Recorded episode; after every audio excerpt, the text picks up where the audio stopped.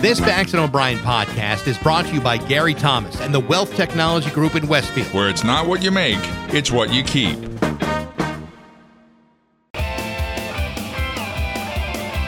Rock 102 Springfield's Classic Rock. It's 534.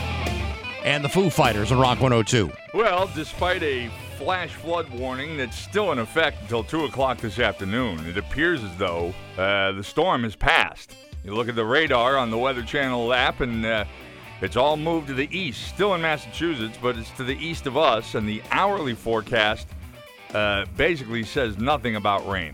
So, uh, sunshine at some point today. It's just a matter of how early. And uh, a little chilly, a high of 70.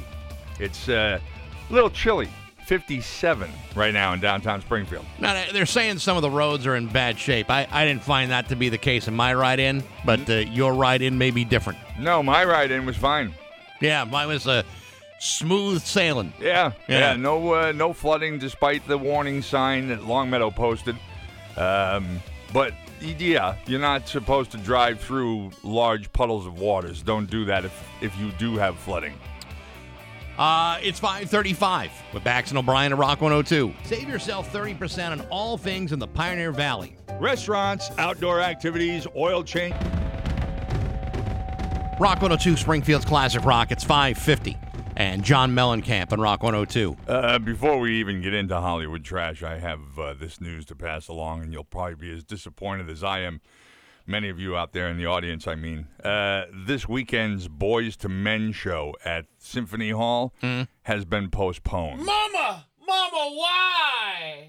Yeah, yeah, that's that's a very good question. Uh, is there a reason for the postponement? Unforeseen circumstances. Really? Yeah. Hmm. I wonder what those unforeseen circumstances would be. My guess would be something to do with the, the pandemic. But Boyz II Men not happening until March of 2022. Will they still make love to you like you want them to? and will they hold you tight, baby, all through the night? They'll make love to you? It sounds like no. Well, they will in March. Yes. Well, Maybe. by then we could have moved on. Hey, what do you say we hop right into some Hollywood trash with Steve Nagel of Rock 102? Well, there's only 24 days left before the auction on the uh, the item of the year closes, which is a pair of Michael Jordan's boxer shorts. A pair of his boxer shorts. Used boxer shorts. I would have it no other way. uh, a starting bid of 500 uh, U.S. dollars. Who is auctioning this? Uh, Leland's Auctions. Really? Yes, and they're uh, auctioning off some of these key pieces. Uh, they they got some of these um, items from uh, Michael jo- uh, Michael Jordan's Jordan? bodyguard. Ah. Yeah. Um, is there a certificate of authenticity? No, but I'm wondering if there's 23 chromosomes inside those boxer Ooh, I- shorts. It You know depends how well laundered they are. I, I don't know what you're saying. Because his number's 23. Oh, oh, You know, and then uh, I thought I thought he was 32. Well, on some days he is. Mm. Uh, but yeah, 500 bucks if you want a pair of the uh, boxer shorts. You So know, maybe uh, maybe we should uh, you know, start making certificates of authenticity for our own underpants. You know, we will be Hall of Famers sometime uh, the next few months. So, you know, why not uh, you know make those available? Um, first of all, so they were stolen by a bodyguard, and an actual auction house accepted them as an item. That is kind of strange, don't you think? Yeah, Yeah. yeah, I think there's more to the story than what we're really finding out about. yeah. I, I, I actually, I hope there is. I think Jordan probably approved the sale of those. Probably, they probably said, "Hey, listen, these may have been stolen. Do you have a mind if we auction them off?" And he's, he probably has doesn't really care because he gets you know free Hanes underpants every six weeks. Well, in uh, in Orange is the New Black, I remember the, the ladies selling their, their panties. Uh, you could get prison panties online, Sure. and then Yeah. uh, they were selling them Yeah, that's for a, different. for a lot cheaper than 500 bucks. right. But those are prisoners, not Right. a, uh, not an authentic auction house. You don't want the uh, the boys' sweat of Michael Jordan hanging in your living room. Well, whether I do or I don't, uh, I still find it hard to believe that this is being done. But the answer to your question would be yes. Yeah, I know. Still think there's value in Bax and O'Brien underpants. You know, maybe like uh, seven or eight bucks per pair. Could be. You know, if we could even auction that off for charity. I'm not. Uh, I'm not ready to buy new ones. Oh my goodness, are you all right, Steve? No, I'm gonna die. Um, Are you ready? Yeah. Demi Lovato slid into the direct messages of Emily Hampshire from S Creek to ask her on a date. She said, quote, We should kick it sometime. And by kick it, I mean go on a date. I find you attractive. Then the two of them just became friends. Who is it from uh, S Creek? Emily Hampshire. She's, uh, I don't know her name on the show. I am looking it up because I don't believe that that's the uh, No, she- star she- girl of the family. It's not. No, no, no. It- Oh she- no, she- she's the uh, hotel owner. yeah, Uh, well, what's her name again? Uh, Sunny. Uh, No, she's not- Kip. not uh, Kip or Ned. Something short. I really don't even know why I'm uh, blanking on this uh, on that on I that know. character. I know. It's it's it's strange because it- it's such a, uh, a big part of our lives. This show was, as I pad to try to find her name Yes. because I just cannot remember it, and yet I know Stevie. Stevie. That's what it was. There you it go. was Stevie. How did you not know that? I don't know. For- Why were you just sitting there out. waiting for us uh, to flounder around with it? Because I never really watched the show. You really? Oh, you have to watch the show. Oh, you it's gotta really watch good. the show. Everyone's watching the show. How can you not watch the show? Because uh, I have no interest in watching the show. You have I tried. no- I tried three episodes of it, and I'm like, this is awful. Were they What? the first three Yeah. in a row? Mm-hmm. Well, skip skip to four, five, and six, and tell me what you think. All right, fine. I'll sit down and try to watch it tonight. You have to. Kanye West tried to go incognito by wearing a mask during a tour of art galleries in Berlin, uh, but then he went to a place called the KW Institute for Contemporary Art, where he bought a hoodie with a big KW on the front. Is I'm that- wearing it because it's got my initials on it. That's why. Hmm. Because he's so into himself, he Yeah. couldn't resist putting on the uh, KW. What was he doing outside of his ranch in Wyoming's? Well, he uh, well he uh, left his Raptors, seventy six of them to be exact, How, around that ranch. how did we manage to learn he had 76 of them?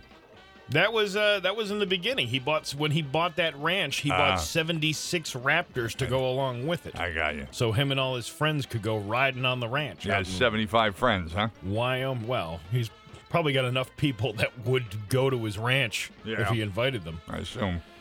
Uh, Joe Rogan tested positive for COVID, so he had to postpone one of his shows. He said he uh, threw the kitchen sink at it, meaning tons of vitamins and medications, including the livestock medication ivermectin.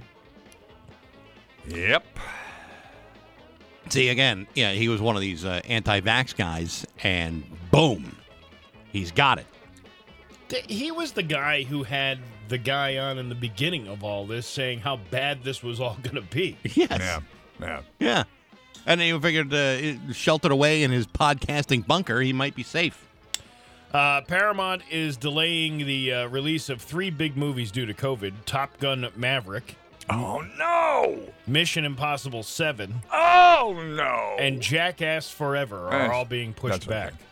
What do you mean that's okay? That's okay. You can, you can postpone that one. for- Actually, that's the only one I want to see. Uh, I th- Top Gun Maverick was supposed to come out last June, that's what I thought. And they didn't release it. You know when the theater started to open back in March. Nope. Nope. Now, Are they trying to slap on some finishing touches to make it look like an, almost a decent movie? no, I think it's done, Yeah, but I, I think they just keep waiting because of this pandemic. Uh, guests for the final season of Ellen will include Jennifer Aniston, Jimmy Kimmel, Kim Kardashian, Tiffany Haddish, Imagine Dragons, Melissa McCarthy, Diddy, Julianne Moore, and Melissa Etheridge. Why in the middle of all those people did you tell us to imagine dragons? No, that's the name of a band. That's band. the name of the band. Oh, oh. Although dragons as a uh, as a guest makes it a little interesting. You know, actual fire breathing dragons. You know, bringing them in Yeah. front of a live studio audience. would They're, be they're very- really very uncooperative. true, but I mean, you, you want to talk about showbiz? Yeah, that's a showstopper right there. Dragons. Uh, Elton John is releasing a new album called The Lockdown Sessions on October 22nd. It includes collaborations with Dua Lipa. He should release an album called "I've Recorded Too Many Albums." I'm out of music. No, th- we were just talking last week. He's back on the charts again because he did that uh, song with Dua Lipa. Ah, yes. So he's still staying relevant after all of these years. He's still standing. Yeah. Oh, I see what you did there. Nice play on words of an Elton John song. Thank you, Steve. We'll And be that- here all week. And that is your Hollywood Trash on Rock 102. I am. Mark. What he? What he? Brought to you by Rocky's Ace Hardware, Benjamin Moore Paint, Cabot Stains, plus rock solid painting advice and expertise. Hey, good morning, sports fans. How the heck are you? Folks, if there's one thing we know about Bill Belichick, it's these three things. One, when he does something, it's usually for the benefit of football. Two, when he does something, he doesn't care to discuss it. And three, if Bill Belichick is unclear about something, please refer to option one and two. As you know, when Bill Belichick released Cam Newton this week and named Mac Jones as the Patriots starter, you wouldn't need to be the amazing Kreskin to know that his reasons were largely none of your business. You could also assume that at some point he would offer a vague explanation and then refuse to explain the vagueness of that explanation because that is what Bill Belichick does for a living. However, one of the things that Bill Belichick did offer up yesterday was that despite the speculation to the contrary, Cam Newton's vaccination status had nothing to do with why he was released from the team. Yes, Cam Newton didn't fully understand the COVID protocols. Yes, he missed a couple days of practice because he didn't understand those protocols. Yes, he's already had COVID. And yes, he was unvaccinated, potentially putting himself and others at the risk of getting sick. But was that the reason he was shown the door? No. He was released because Mac Jones understands the Patriots' offense better than the guy who couldn't figure out how to manage his way through COVID 19 protocols. In other words, it was ultimately all about football. At least that's what he would like everyone to believe. You might recall that Jacksonville head coach Urban Meyer was criticized this week by the Players Union for telling the truth about the importance of vaccination status and making cuts to his team. 24 hours later, he's forced to retract those statements and clarify that none of his cuts were motivated by vaccinations. So is Bill Belichick lying about Cam Newton and his vaccination status to avoid upsetting the union? This is the part where Bill Belichick doesn't care to discuss it because that would require clarifying his own statements, and that is what Bill Belichick does for a living. But hey, enough of my yapping sports brought to you by Rocky's Ace Hardware. For the last 95 years, Rocky's Ace Hardware has been giving you rock solid service. They started in Springfield South End, and now they got stores all over the place. More than 30, in fact, and they've been doing it since 1926. Good people, rock solid service at every Rocky's Ace Hardware. I'm Bax. That's my view from the couch.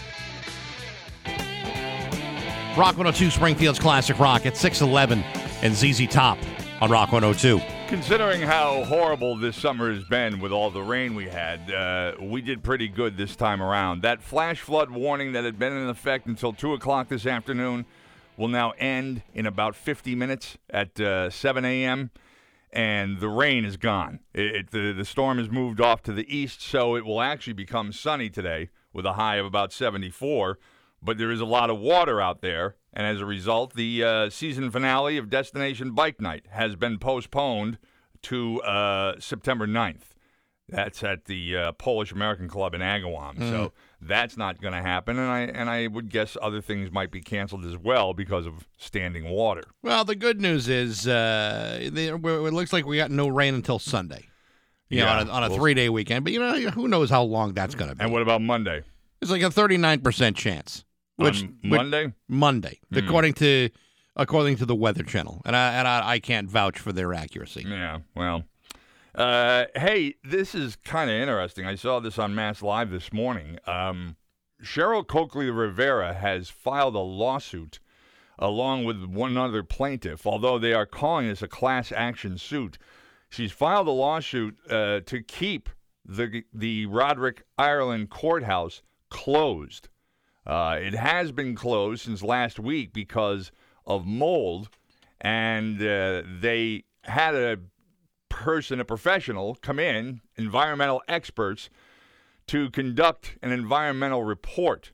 That report was expected to be turned in yesterday.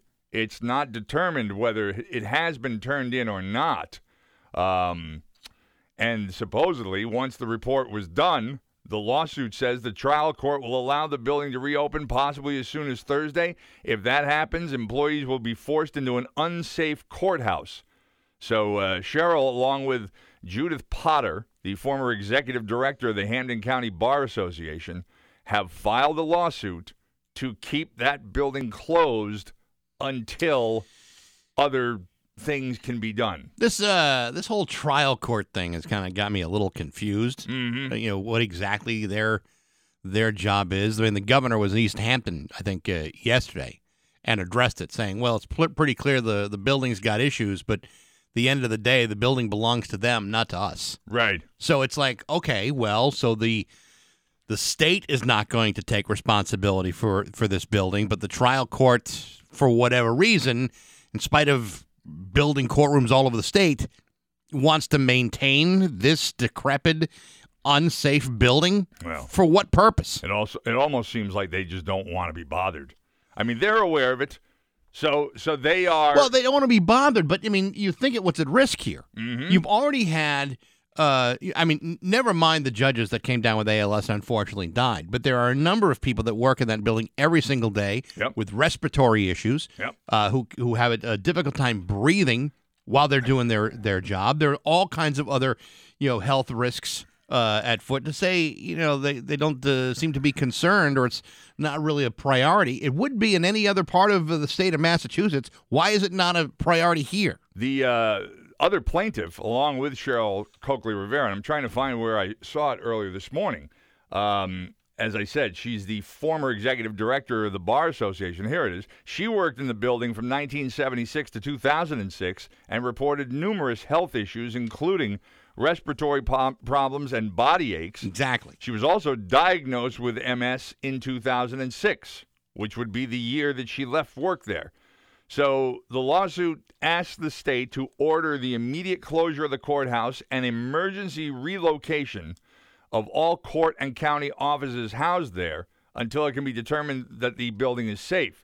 It also asked the trial court to and this is never going to happen. So, in essence, they're saying tear it down. It asked the trial court to replace the central air conditioning and ventilation units, to conduct a thermal or infrared inspection of the walls to see if there's moisture and mold we can't see, and order occup- occupational health evaluations and an epidemiological study of the building.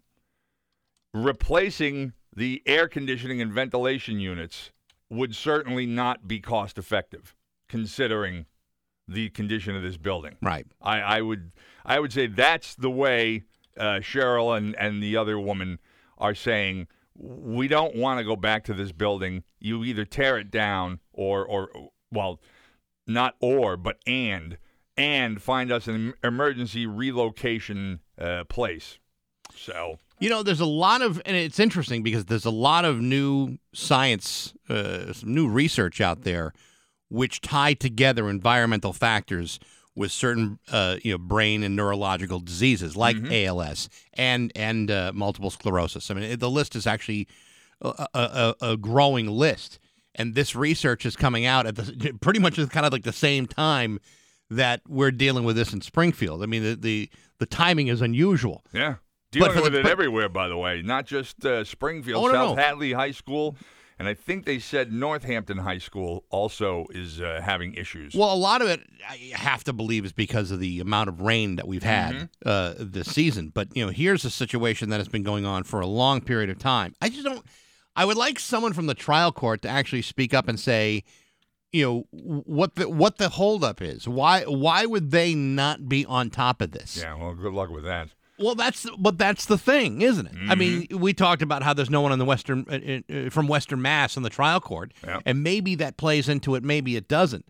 But I Well- would think with a, a, a- a courtroom that is that busy, has that much traffic uh, every single day, that you would want to at least address these concerns sooner than later. I think one of the problems is, according to the lawsuit that names the defendants, who are three trial court officials, one of the biggest problems is that the director of facilities and planning is an O'Brien.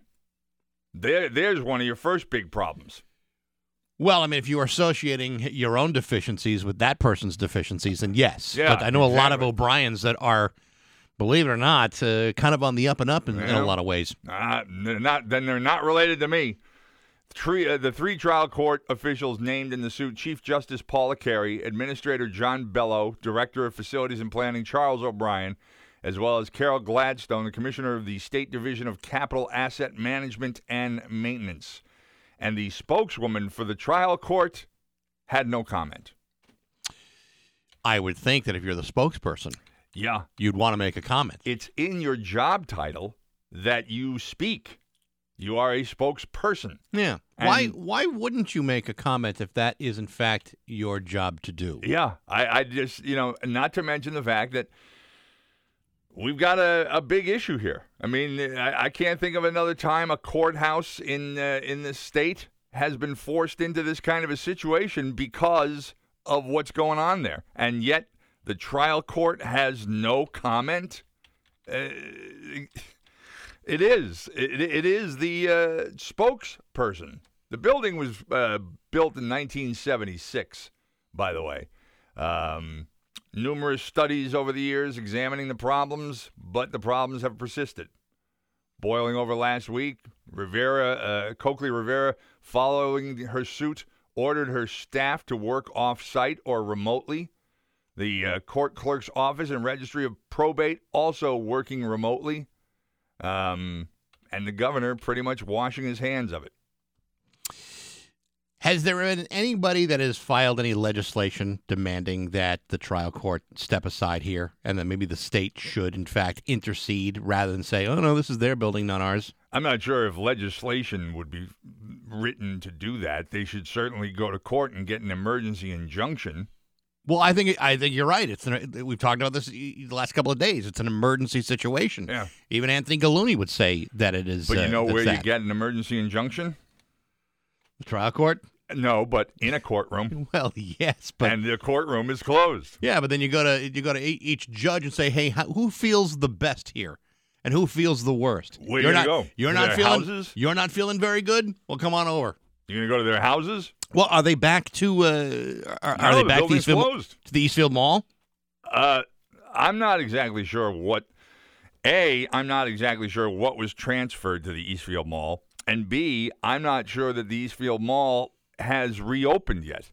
That's another thing that our local media has seemingly not followed up on, because I don't, I don't know if it's open. I don't remember seeing an update after they closed it. Well, because the amount of mold that they had was like, in my understanding, is it was like surface mold, which which could easily be cleaned up. It's not like, you know, it's in you know the walls and the structure and and and the joists of the building. Seemingly, seemingly to the untrained eye. True. I mean, But, I, um, I'll be the first to admit I don't know enough about the Eastfield Mall uh, to tell you how that thing is built, but I would like to think they'd be back by now. The last thing on Mass Live is from August 23rd, which was the closing of uh, of the theater. Well, I would like to think they're back in business. You you'd like to, but uh, you know it's just like uh, it's just like these bees I got. Right? I had a the exterminator comes out yesterday, and uh, he sees that I've got a, a ladder and two cans of Raid bee spray, and uh, he's like. Is that what you wanted me to do? And I'm like, no, no, no. You're the professional. I that was my homemade uh, attempt. And- That's that's the remnants of my effort. yeah, and the way he described to me what these bees do uh, inside the house, and by the way, they're not carpenter bees. Apparently, they are uh, uh, what did he say? Yellow jackets, and um, but they do bore through uh, wood or or or dry or um, what's the drywall? Drywall. Drywall. So there's a potential that they could break through and enter my home other than the entrance that they've already made, which is not to the interior of the home, Right. but but actually in the home, so that standing outside with a can of Raid is not going to kill them. It's probably going to just um, maybe kill a few at the front. It's a very interesting uh, concept. This is not. It's not like I'm. You're gassing them when you spray uh, bee spray in there. You are uh, covering them, and then their contact with each other spreads the poison, and then it breaks down their central nervous system. Yeah, not so unlike uh, COVID. Yeah, well, but I thought it was one of these things where, like COVID, you would breathe it in, but no, it, it, it actually touches them, and then they touch each other. So it's uh, it kind of. I thought that was interesting. Yeah, well, the, the things you learn. The, Yeah. thing- the things you would have learned if you had gone to an exterminator right away. Well, the things that the, the amount you would have spent if you had done that right away instead of spending four dollars for a can of Raid. You could have saved yourself the four dollars. Yeah, well, and put it towards this. It's six twenty three. It's Bax and O'Brien, a Rock one hundred two. Tanglewood and the Clark Art Institute, Mount Grace. shot. It's just about six twenty seven with Bax and O'Brien, a Rock one hundred two. Uh, interesting picture on uh, the Drudge Report this morning of uh, I believe this is in Louisiana where the where the uh, Hurricane Ida did its worst uh, of a of a cow stuck in a tree. How'd a cow get up in a tree? the the water the water uh, picked it up and flowed it down the creek and uh, and it just got stuck in a tree. Then the water receded and uh, there's the cow in the tree. Are you sure the cow wasn't just intimidated by the water and then climbed up the tree? nope and i'm also certain it's not a cow tree and this is not harvesting season where they go out and they start picking the ripe cows This sounds like fake news to me. A It is a cow in picture. a tree. it's a picture of it I'm looking at Drudge right. I don't see any can't pictures of any, any no damn cows. Well, I don't know if it's on on the uh, the picture's not on the front page. Somewhere down there, the story is. And All when right. you go to the story, you'll see the cow rescued from tree. Yeah, there you go. From the United Press International. Like they're not some sort of yellow journalistic Probably. you know, you know, hack site that is. Mm-hmm. And you see it? He's, he's, he's wedged. Yeah. It- it- it's not. That's not a. That's a small fruit tree at the most. Nevertheless, the cow is stuck in the tree. He can't move. Well, that'll teach the cow to start jumping over branches. They had to uh, they had to use chainsaws. They had to cut up the cow to take it out in pieces. and then put Humpty Dumpty back together again. Wait a minute, I'm sorry. No, they cut up the tree. The tree they cut up. Let's laugh. Tell me. Tell me what's funny. It's Bax and O'Brien's joke of the day Well, it's nice to find a fellow with a keen sense of humor. on Rock 102, Oh my god, that is hilarious. Springfield's classic rock. Obviously, I'm joking because I don't have a wife and I don't have a son. So this didn't really happen. Right? yeah. Okay. I just want I don't want people to think I'm a violent person. I'm not. My wife told me, oh, uh, by the way, all week I'm telling first day of school jokes. Right. Because in most places, this week would be the first day of school. My wife told me to get our ginger son ready for the first day of school. Are you married right now? So I punched him in the face and I stole his lunch money. That's getting ready. because supposedly that's what happens to kids that are redheads. Oh, I love a good abuse joke.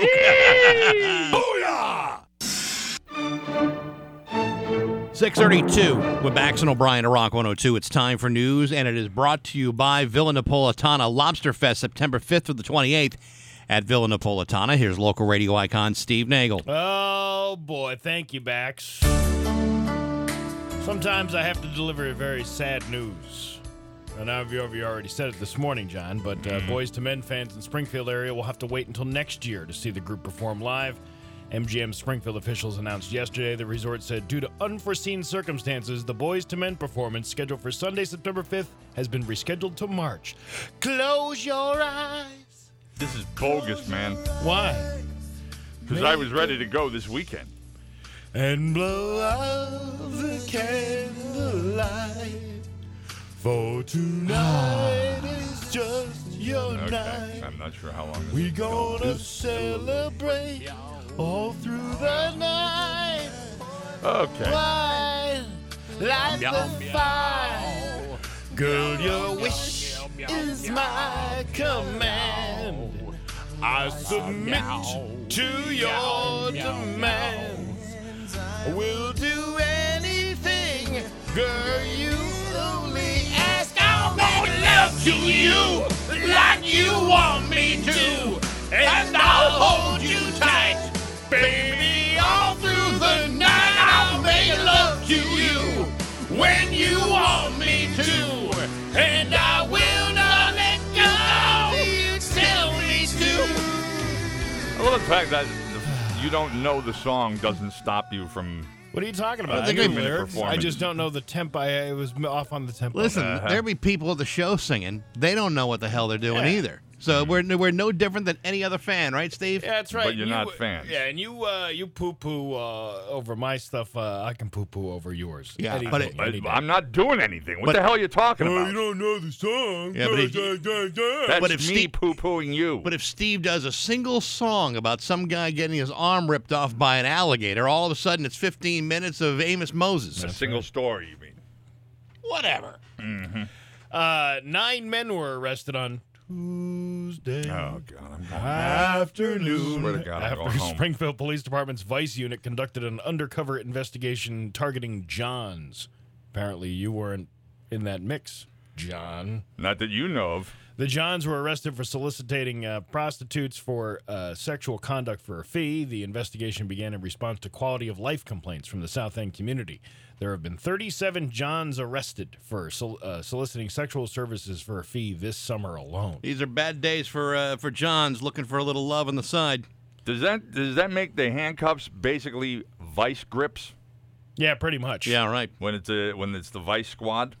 I think so. Yeah. That's how they pinch your they pinch your wrists together. You know, they uh, they posted the uh, the mug shots of all nine of these men, and you know, uh, you never want to judge a book by its cover. I try not to. That's always been my motto. Oh, I judge that all the time. I do it all the time. But only a only a small portion of these nine men appear, to me at least, where this is really the only option they have. You know, some of these guys, I'm sure if they, you know, groomed themselves, took a shower, dressed up a little bit, would have no problem finding a nice girl to settle down with. Where are these pictures?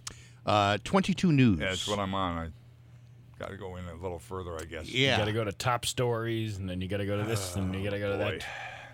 I know. Top it's a- stories? I'm top sure they're not bottom stories. No, no, no. I don't Hey. think that was the case. Speaking of which, I was at 22 News the other day. uh, Yes, I saw that. I was on Mass Apple, Mass appeal. whatever.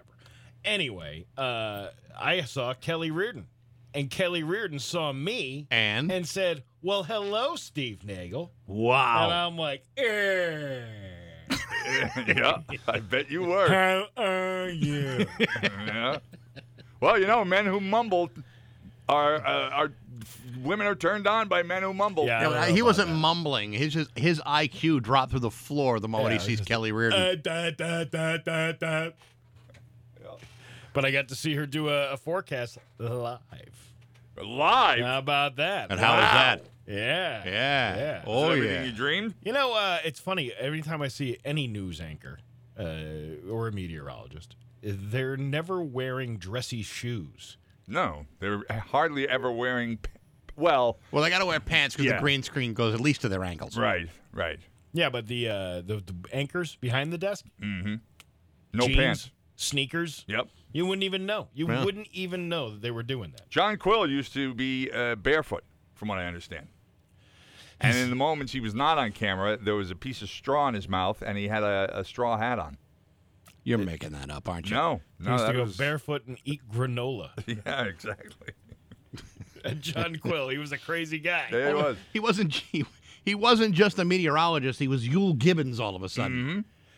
16 initiative uh, petitions, including measures related to voter identification, the status uh, and benefits of drivers for app based transportation companies, reviving happy hour, legalizing the sale of fireworks, and the state's participation in a regional carbon emission reduction program, were given the green light Wednesday to continue advancing towards the 2022 statewide ballot. That's a lot of stuff. That is. Attorney General Maura Healey ruled that the 16 initiative petitions and a proposed constitutional amendment that could go before voters in 2024 to authorize excuse free absentee voting met constitutional muster, allowing supporters to begin necessary signatures and opponents uh, to contemplate legal challenges. One of the big things that uh, these Uber drivers are actually happy about would be that they would get, they would be required to get minimum wage. Yeah, That's what uh, they're excited about. But then how much of the cost of the ride is going to go up? exactly. Yeah. Do you realize also, by the way, speaking of uh, Uber, how much how much Uber sex there seems to be going on out there? Are you watching porn sites again? Yeah. Well, again, Well, I mean, yeah, but uh, to to base your knowledge of how much sex goes on out there from a porn site. Yes. Yeah, yes. see, that's not accurate. Yeah, I, I wouldn't necessarily put uh, all the eggs in that basket. Oh, oh, like like uh, how it's also not accurate that there are uh, a disproportionate number of women who are helping men finish when they flash them in cars. yeah. Yeah, j- just like that. Uh, in fact. uh, no, no, no. I saw it. I saw it myself. I saw the video. You probably see more cows getting stuck up in trees than you do dudes having sex in their Ubers. I don't know. Well, yeah, to go uh, to use your example of the uh, waiting, flashing people uh, in public, and then having being finished off. Mm-hmm. Um, that we've talked about that before. But these guys who get uh, arrested, uh, it's a lot of happens up a lot in Puffer's Pond for some reason. There's a lot of people who want to sit out there. Yeah. But I'm guessing that there is a ratio of success. Yes.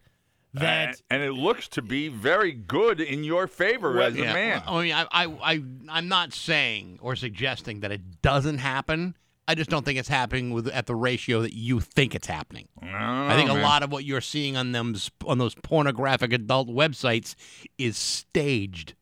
There's no, no, no, there's no stage involved. It's a, they're in a car. Stage a- meaning it's contrived, Yeah. like it's uh, it's it's not real. I have no reason to believe that. Yeah, you do. It's called reality. No. People have uh, you know, don't have the time to be uh, getting all nasty in the back of someone's car. It's not. It's right in the front seat, right in the driver's seat. Yeah, push the no, seat I back. don't- don't think so. Although I would assume that would affect your your Uber rating. Yeah, you get a uh, one star, two stars, you're screwed. Well, you're going, but we're, we're bouncing back and forth here. Uh, one of the things that seems to be happening on a very large scale is Uber sex. The other is uh, women who are not offended by men sitting in their cars pleasuring themselves, but in fact become active participants. Yeah, again, I think you're uh, I think you're reading too much into those porn sites. Connecticut is teaming up with Apple to create a digital version of the state's driver's license that can be stored on a user's phone or watch. The uh, company and Governor Ned Lamont announced yesterday. Connecticut is among eight states that will be partnering with Apple, which will allow for storage of the license in its wallet application, much like a credit card. The data will be encrypted, and customers will be required to use biometric authenti- authentication, such as facial or fingerprint recognition, to access the license. Uh, I don't know if this is a good idea or not. Well, once again, it's another one of those ideas that would be okay if everybody were doing it at the same time. But if a Connecticut driver comes to Massachusetts and gets pulled over, the Massachusetts, I'm assuming the Connecticut police will be given some type of a device to access an individual's license, Yeah. as opposed to just holding it up like you're at a Dunkin' Donuts drive-through, because uh, it would have to be something far more authentic than that, or an ability to authenticate and and reliable too, because as you know, any scammer can outsmart the police, authorities, other people. I mean, what's to say that someone's got a license on their phone that hasn't been fabricated? yeah. Even even with uh, you know thumbprint technology or identification. I mean, that can all be phonied up. The uh, TSA uh, said they have plans to allow the ideas to IDs to be used at checkpoints and designated security areas. Yeah, I mean, to what you're saying, Bax, yeah, it's true. But I mean, any real license could also be doctored too. But there, there comes a point where you, you, you take it at face value that if you can't see something that looks fake, then you, then you believe it's real. So Yeah, even but- if it's an online license, if it doesn't look like it's been manipulated, then the police would have to accept it. That's true, but it is harder to fabricate like watermarks on on licenses, and there's a bunch of different sale you know fail safes on the the physical license that you wouldn't necessarily have access to if it were just a two dimensional image on a on a screen. Well, I, I see it happening. I'm, I'm sure it's going to happen.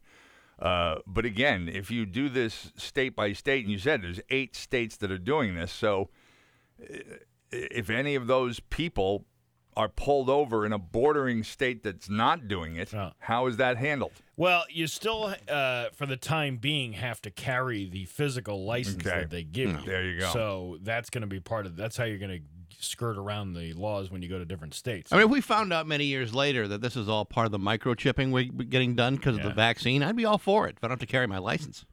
Yeah, if I could just put my head up to the card reader and go, Yeah. Yeah. How convenient would that be? Same thing with uh, you know bars and package stores. If they if they're going to ID you, uh, what what are the package store owners and bouncers going to be using to authenticate that identification? Well, how do they authenticate it now? All they do is run it under a computer that has a barcode on the back of it. Uh, The machine, uh, you know, the ones Right. that are on the up and up usually have a machine mhm. standing there when they're taking the IDs, and all they do is scan it under the thing to see Yeah. what the information, if the information matches the front of the ID. So I don't know how different that is matching the information on the ID on a digital f- version of that versus the card version. Yeah, I'm not. I'm not sure either. But uh, eventually, I think.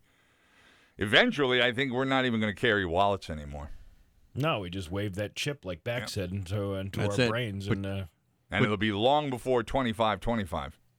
If man is still alive A woman can survive. I stuck a and s- thrive. I stuck a spoon to my vaccine spot yesterday, and it magnetized right to my arm. Of course, Wow, that's fabulous. does it for everybody. Isn't that crazy? Uh, a 41 year old woman named Kimberly Maxwell from Ashland, Kentucky, was at a park along the Ohio River on Friday, and she sat down with a random family as they were eating dinner. She appeared to be under the influence, and she grabbed their five year old son, carried him off, and threw him into the river. What the hell? Yeah. She later jumped in as well, but not to save him, but just to act crazy.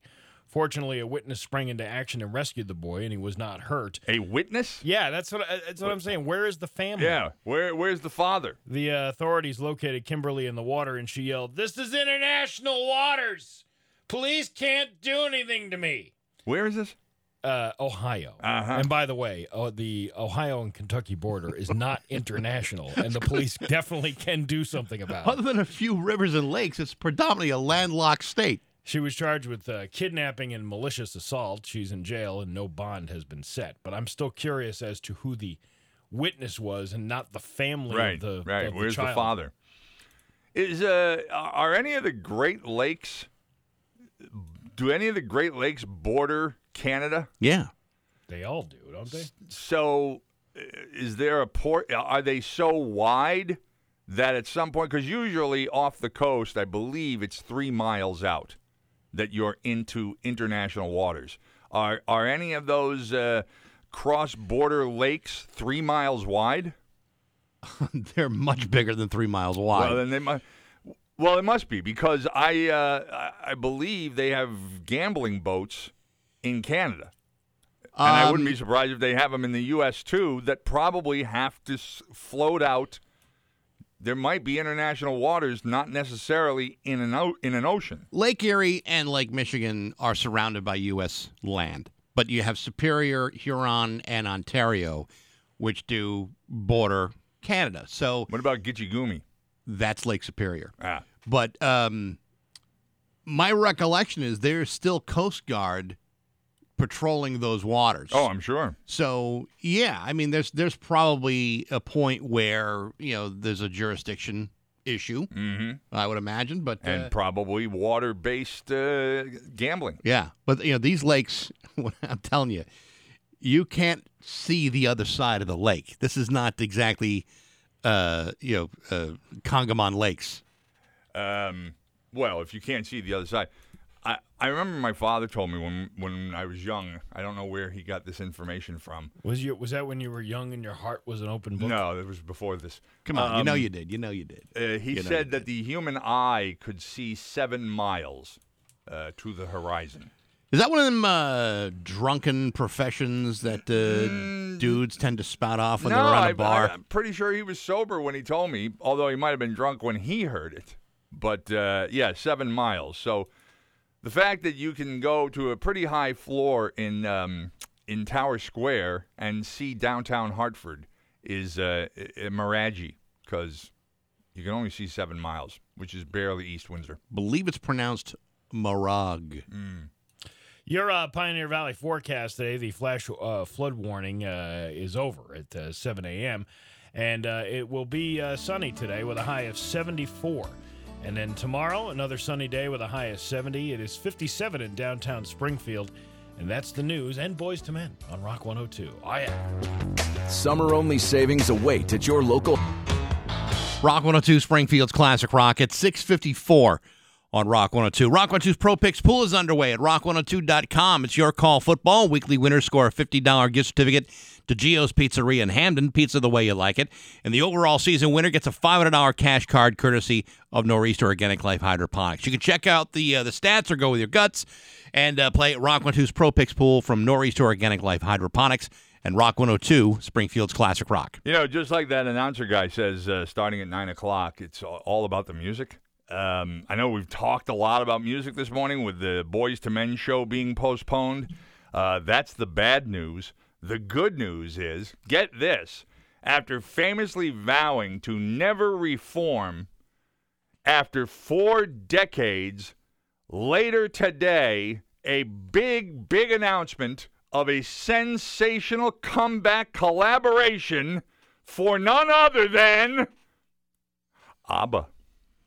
Uh, I have been uh, following uh, their TikToks lately, Mhm, and I got to tell you, it's it's exciting stuff. You know, I believe I don't know if it's uh, Anni-Frid who has been uh, the holdout. I don't remember which uh, which one or Frida, one of one of the two women. I don't know. One of them's been holding out and saying she didn't want anything to do with it. But I mean, how how can you say no to the to the music? It's it's an incredible. I don't know what that was.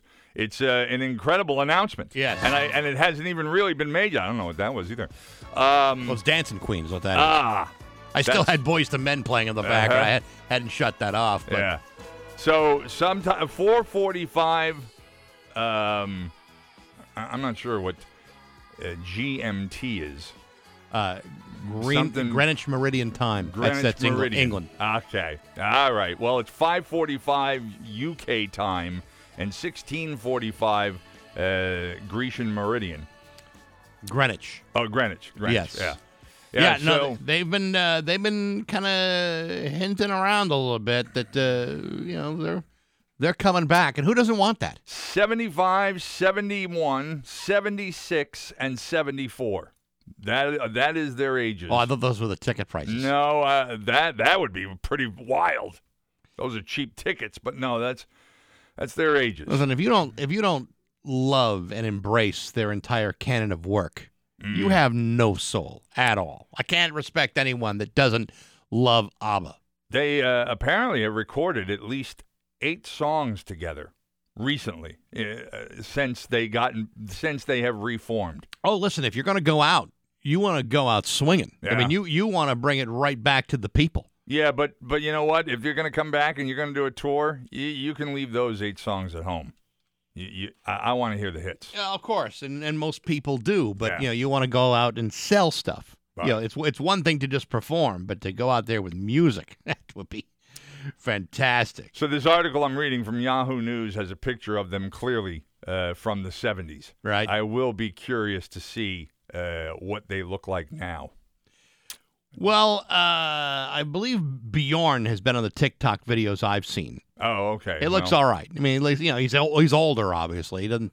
Which one's he? Is he the one with the beard and mustache? No, that's uh, I believe he's the other one. Okay. But uh, they're making a couple of uh, appearances in the states already. Whoa. Booked at the uh, the Rosemont Horizon in uh, in Rosemont, Illinois, When? March twentieth. I say let's get a bus and go to Rosemont, Illinois to see ABBA. Did they already give the date? Because I know they said March of 2022 would be the Boyz II Men show. I just don't want the conflict. I can't- I Um, you know, couldn't choose between- given a given a choice between Boyz II Men and ABBA. No offense to Boyz II Men, I'm going with ABBA every single time. Yeah, well, uh, that's you. I'm uh, I'm a I'm a much much bigger Boys fan. No, you're not. Uh, Boyz II Men, I mean. Yeah, well, maybe that's true. But no, if ABBA's coming, I'm going. Simple as that. And I say we all go together. Who's with me? Steve, you'd go to ABBA, right? Absolutely, I go yeah, to see, ABBA. Steve would go. And if you change your mind, you can take a chance on me. Yeah, there you go. there you go. It's 659 at Rock 102. Bax's View from the Couch, brought to you by Rocky's Ace Hardware, Benjamin Moore Paint, Cabot Stains, plus rock solid painting advice and expertise. Hey, good morning, sports fans. How the heck are you? Folks, let's take a moment to talk about a few stats. As of yesterday, the Boston Red Sox are locked up in a hotly contested race for the American League wild card. Only two teams can get in. Right now, the Red Sox appear to be one of them, edging out Oakland by two games. In the regular divisional standings, the Red Sox are in third place behind Tampa and New York, nine games out of first place, despite leading the division for most of the first half of the season. But then there's this other concerning statistic about the Boston Red Sox, and that is this. Since last Friday, eight Boston players and two coaches have either tested positive for COVID or they've been placed in quarantine after coming in clo- close contact with those who have. Again, that's just what's happened over the last six days. Yesterday, third baseman Yairo Munoz became the latest player to receive a positive test. Just the other night, Xander Bogaerts was taken out of the game during the second inning when his test results came back positive. Just like Matt Barnes and Josh Taylor and Kiki Hernandez and Martin Perez. They're all being quarantined with various levels of symptomology. According to Chaim Bloom, quote, it's gut wrenching. How else can you react? Every single one has been. It's really hard. This goes well beyond baseball. Bloom also went on to say that most of the players on the team have been vaccinated, but without violating any HIPAA laws, can you guess which ones have not? Look, folks, I know we're all in the middle of the wild card race here, and I know that we'd all like to see the Red Sox become the wild card team. That way they can get blown out in the divisional series. But right now, we're down eight players on a roster that's only supposed to carry 28 players until the end of the season. Are there other teams struggling with positive tests too? Sure, but they're not all dealing with 28% of their team in quarantine. The Red Sox, on the other hand, are, and not all those guys are feeling too good.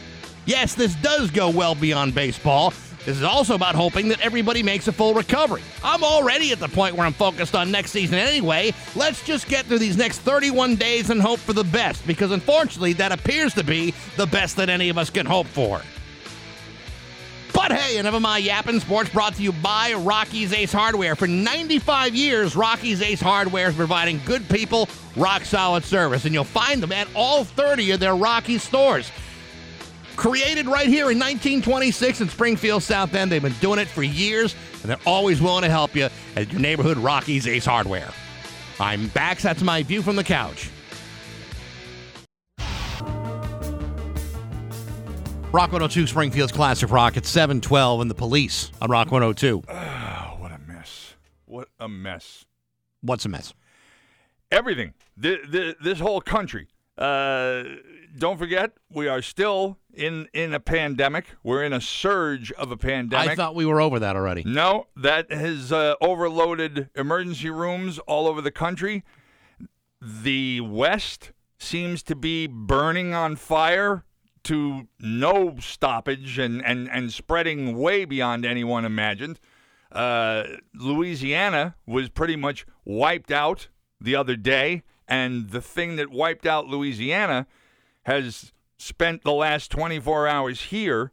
And uh, the Today Show is showing some amazing video of the New York City subway system. Uh, the Today Show, Craig Melvin is at home in Connecticut because there was an overnight travel ban Mm-hmm. put in effect by New York City. But if you see what look like waterfalls coming down the stairs into subway stations, and in one shot, it's pouring from the ceiling of a subway station onto a train as the train is entering the station. It looks like a giant, like a giant train wash. All right, you know, all that stuff is bad and sounds terrible, but you said it yourself. ABBA's coming making a comeback. Yeah, yeah, So, you know, if you want to if you want to put things into real perspective, let's let's focus on the positive stuff. New York City yesterday had the most rainfall ever recorded in a single hour 3.15 inches in Central Park. The previous record, by the way, set all the way back uh, a week ago during Hurricane Henri. so these are these are records that are getting broken on a regular basis now. Yeah. Um, we were lucky. Uh, from what I saw earlier this morning from Kelly Clarkson, we got um, Reardon. huh? Her name is Reardon. We barely got two inches here, even though they were saying up to maybe five. But it's just, uh, it, it's amazing how much rain fell in the last 24 hours and how much damage has been done. Mostly New York and New Jersey, they right. say. Well, I wouldn't say we got you know completely unscathed. I mean, East Longmeadow schools are uh, dealing with a two-hour delay Oh man, to uh, to clear out all the debris Mm. and the destruction. Yeah, yeah. It's uh, it's pretty wild when you think about all the things that are going on around this country right now, um, that are out, you know, out of our control. I mean, I haven't heard anyone yet say anything about what started those fires out west, whether whether any of them are arson or or not. But you know, they certainly don't need to be, and uh, and we're all aware of the fact that we've had a really crappy summer because of the rain. Right. But it's one thing to just rain. But the but the Big E is 15 days away. Mm. Uh, ABBA's coming back. Uh, Boyz II Men uh, rescheduled. That's not good news. If you're trying to make me feel No, better, no, that's no. that's going to make me feel worse. Giving you bad news would be they broke up and aren't coming back. No. Know, that would be that would be really bad news. But they're already saying we've got another date Yeah, well, and we're we're coming to Springfield and we're gonna we're gonna make it happen. there's a lot of things that have been rescheduled over and over again because of the pandemic. I, I'm not going to. Uh, I- I'm going to hold on to my tickets. Certainly, I'm not going to get rid of my tickets, but uh, but I'm not betting on March of 2022 either. But this is just this is crazy. I mean, this much rain is just. They said they said that they set a record yesterday for the wettest September in uh, ever, ever. And by the way, yesterday was September 1st. So to set a record for a month In a day. in a day, Yeah, that's pretty good. eh, that's pretty bad. I mean, keep in mind that if we were talking like December, January, February, yeah. the, uh, the and again, I don't I don't know if it really bears out this way, but they say one inch of rain equals a foot of snow, hmm or ten inches of snow, or whatever it, it, it would be. Imagine what a storm like this would look like Oh, in the yeah. middle of January. Yeah. Well, the good thing is probably we wouldn't have snow in our basements. Um, I'm sure there's a lot of people out there and dealing with water uh, in their basements. Uh, there are. I, I'm seeing a lot of uh, stuff on uh, Facebook of people saying that their their basements are flooded, or Mm-hmm. you know trees have come down, or or whatever it might be. There- There's there's a there's a lot of work being done on the roads, you know, as we speak. And- Although you you know, speaking of snow, as you said, I did yesterday see a truck with a plow on the front of it. I'm trying to remember where I saw it because it's illegal, first of all. Um, and- yeah, but I saw a pickup truck with a plow on the front. wow, I don't know if he's really, really late or really early. yeah, probably a little early, Yeah. but you know, I mean, if you got to move like uh, dirt and silt from your from your roadway Yeah, so you can pass it, or you know, clear a storm drain, the only thing to do is. You know, take a you take a plow and clear it away. You do what you got to do. But that's not what he was doing. He was driving uh, down the road with it uh, simply up. Headline from Mass Live: Thousands without power in Massachusetts. Um, list of school closings and delays. Uh, The one good thing also uh, is that yesterday we were saying that it was a flash flood watch in effect until two o'clock this afternoon. That was revised. It ended 18 minutes ago, and uh, the sun is actually going to be coming out in many places because, you know, I'm I'm stuffed further into this building than I was, so I don't even have the benefit of uh, of a window anymore. But um, Uh, no real sunshine. Still, uh, still a cloudy day. but no but no rain. I mean, uh, they were showing on 22 some showers out in the Berkshires, but the um, the Weather Channel website does not show that. The hourly forecast is uh, 11% right now, and then it drops to 3%, 2%, 1%, and 0. Well, you know, the weird thing about yesterday is, and I don't know if you felt this, it wasn't like a lot of other rainstorms where it comes in in like uh, in you know certain levels. Like for a while, it's really coming down, and then it lightens up, and then comes down again. You know, like in, in buckets. Yesterday was just like consistently pouring. You know, like the whole the whole day was just uh, was just like one consistent kind of rainfall. Well, um, I don't know. I mean, uh, I had to go. I had to go up to Hadley at uh, about one o'clock in the afternoon, and when I went up there, it kind of stopped raining uh, for the time that I was in Hadley. By the time I was leaving Hadley, it was absolutely pouring, and I had to go to Enfield, and it poured all the way from Hadley to Enfield. Then when I turned around and came back from Enfield to Chicopee, it kind of stopped again. Uh, it, it, you know, I'm sure it was like it's been all summer. It's different in different spots, but um, but it was still a lot of rain. I mean, just this is just too much. It's too much. There's too many things that have been postponed, Yeah. rescheduled, unrescheduled. Which is, which is why you got to try to actively go out and try to find things that make you happy. You know, things that Yeah, good luck with that. things that uh, you can be optimistic about. Uh, football, for example, or uh, you know, uh, I don't know, the Big E, or or uh, you know, whatever it might be. You Uh, know the what I would do? The Blandford Fair. I would just go out, get me some weed, and be happy. Um, big headline on Mass Live this morning.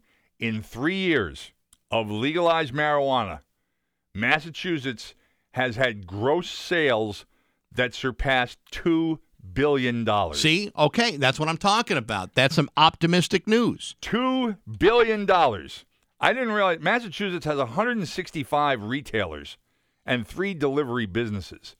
And uh, and uh, when when did it say? It said here in the article when they made the first billion, and then uh, during 2020, retailers were shut down for two months. Despite that, 89 of them generated 714 million dollars from November 1990.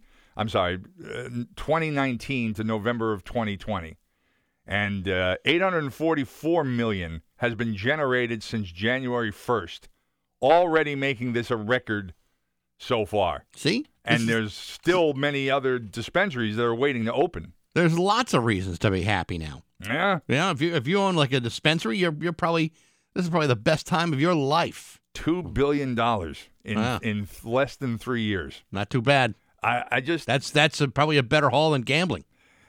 Uh, overall, yeah. And yet, there's only two places to do that. There's uh, what did I just say? A hundred and something, uh, 165 retailers, and you know by this time next year, who knows how many, how many other? Well, I you do know how many others because the because the commission has licensed 908 establishments to uh, to sell, cultivate, manufacture that kind of stuff. So you know who knows how many of those will actually be places you can go into and buy the stuff, but it's not going to be like liquor stores or or convenience stores. But they still already made two billion dollars. It's 723 with Bax and O'Brien at Rock 102. Bye, Dad. Uh, 725 with Bax and O'Brien at Rock 102. September means fall in New England. It also means fall golf. Got a great deal on rock102.com right now. It's the uh, the Rock 102 Fall Golf Deal. Get 10 rounds of golf at 10 different courses for only 99 bucks plus shipping. That's less than $10 a round, and it's uh, there's all the great uh, courses, the Ledges, Keney Park, Elmcrest, Crestview, uh, all the good ones. And uh, again, less than 10 bucks a round. You go to rock102.com for the Fall Golf Club available until they sell out on rock102.com. I would call ahead though to make sure that they are open and not flooded. Somebody just uh, sent me a picture of center field here in East Longmeadow, and uh, uh, I, I said, "Boy, I wonder what uh, Heritage Pond looks like." And actually, the person who sent me the picture of center field is on their way now to Heritage Pond. So if I don't hear from him in the next 15 minutes, I'll have to assume the worst. yeah, it's a, yeah, I'm looking at that picture too. It's uh, the outfield's a little shallow, but you know that Yeah. that if you remember when we used to play out there, Mm. it was not always the best drained facility anyway. No, but I don't remember it running all the way over to uh, Maple Court, where I mean, from, it, it goes like from home plate of the main baseball diamond to the tip of Maple Court, right in front of uh, Taylor Rental. Yeah, I I believe it goes all the way down to La Fiorentina. Yeah, and That's- then and then it hooks up with Heritage Pond.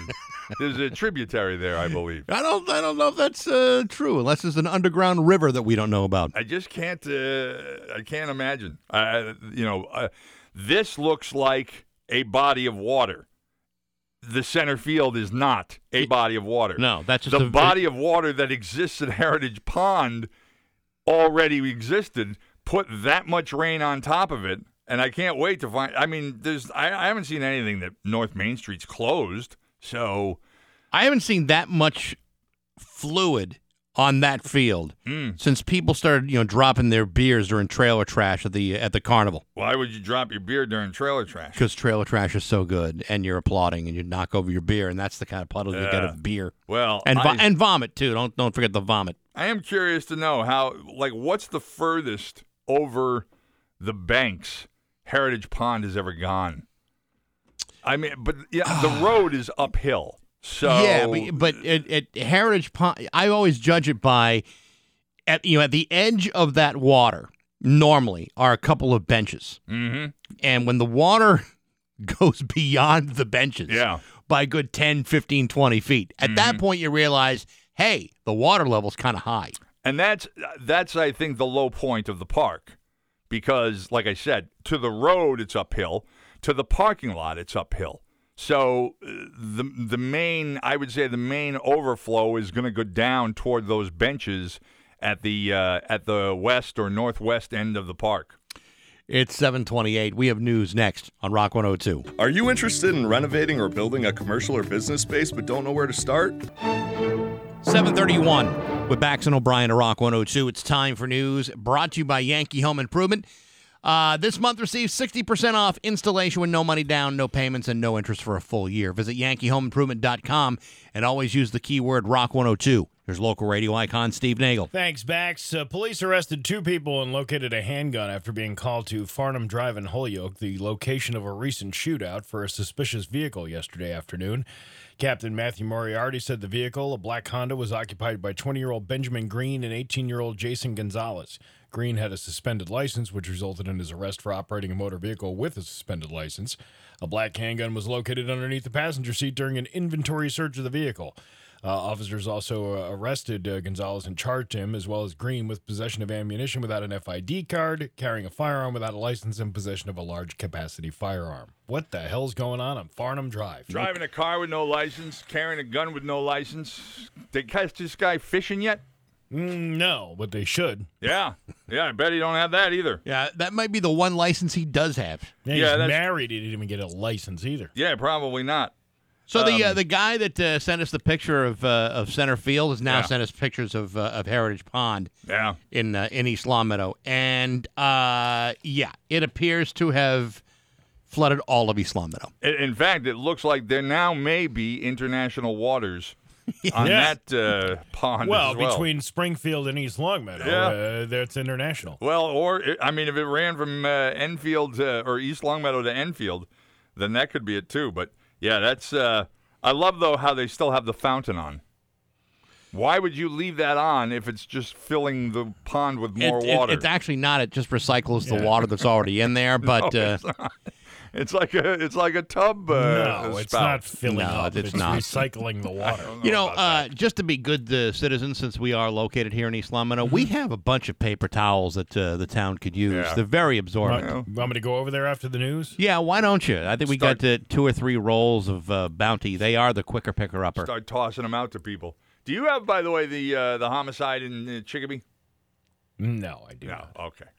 Do you, do you want me to go back? Uh, no, well, I mean, uh, it's kind of a kind of uh, you know, murders are usually in the news, but then again, I'm looking on Mass Live. I know I saw it here. well, that's what I was saying. I saw it yesterday, and now I can't find it. Yeah, it's all the way. If you go, if you click on news, it's way, way down. Well, why why wouldn't uh, a story about a murder be way way down? Yeah, well, on well- the bottom of the page. because it because uh, probably because the man was shot two weeks ago and died of his injuries uh, the other day. He died Sunday, actually, Yeah, I'm still. and today uh, is Thursday. Oh, here, So. here, here is the story Mm. right here. A Springfield man shot two weeks ago on Center Street in Chicopee has died of his injuries, and the case is now being investigated as a homicide, according to the Hampden District Attorney's Office.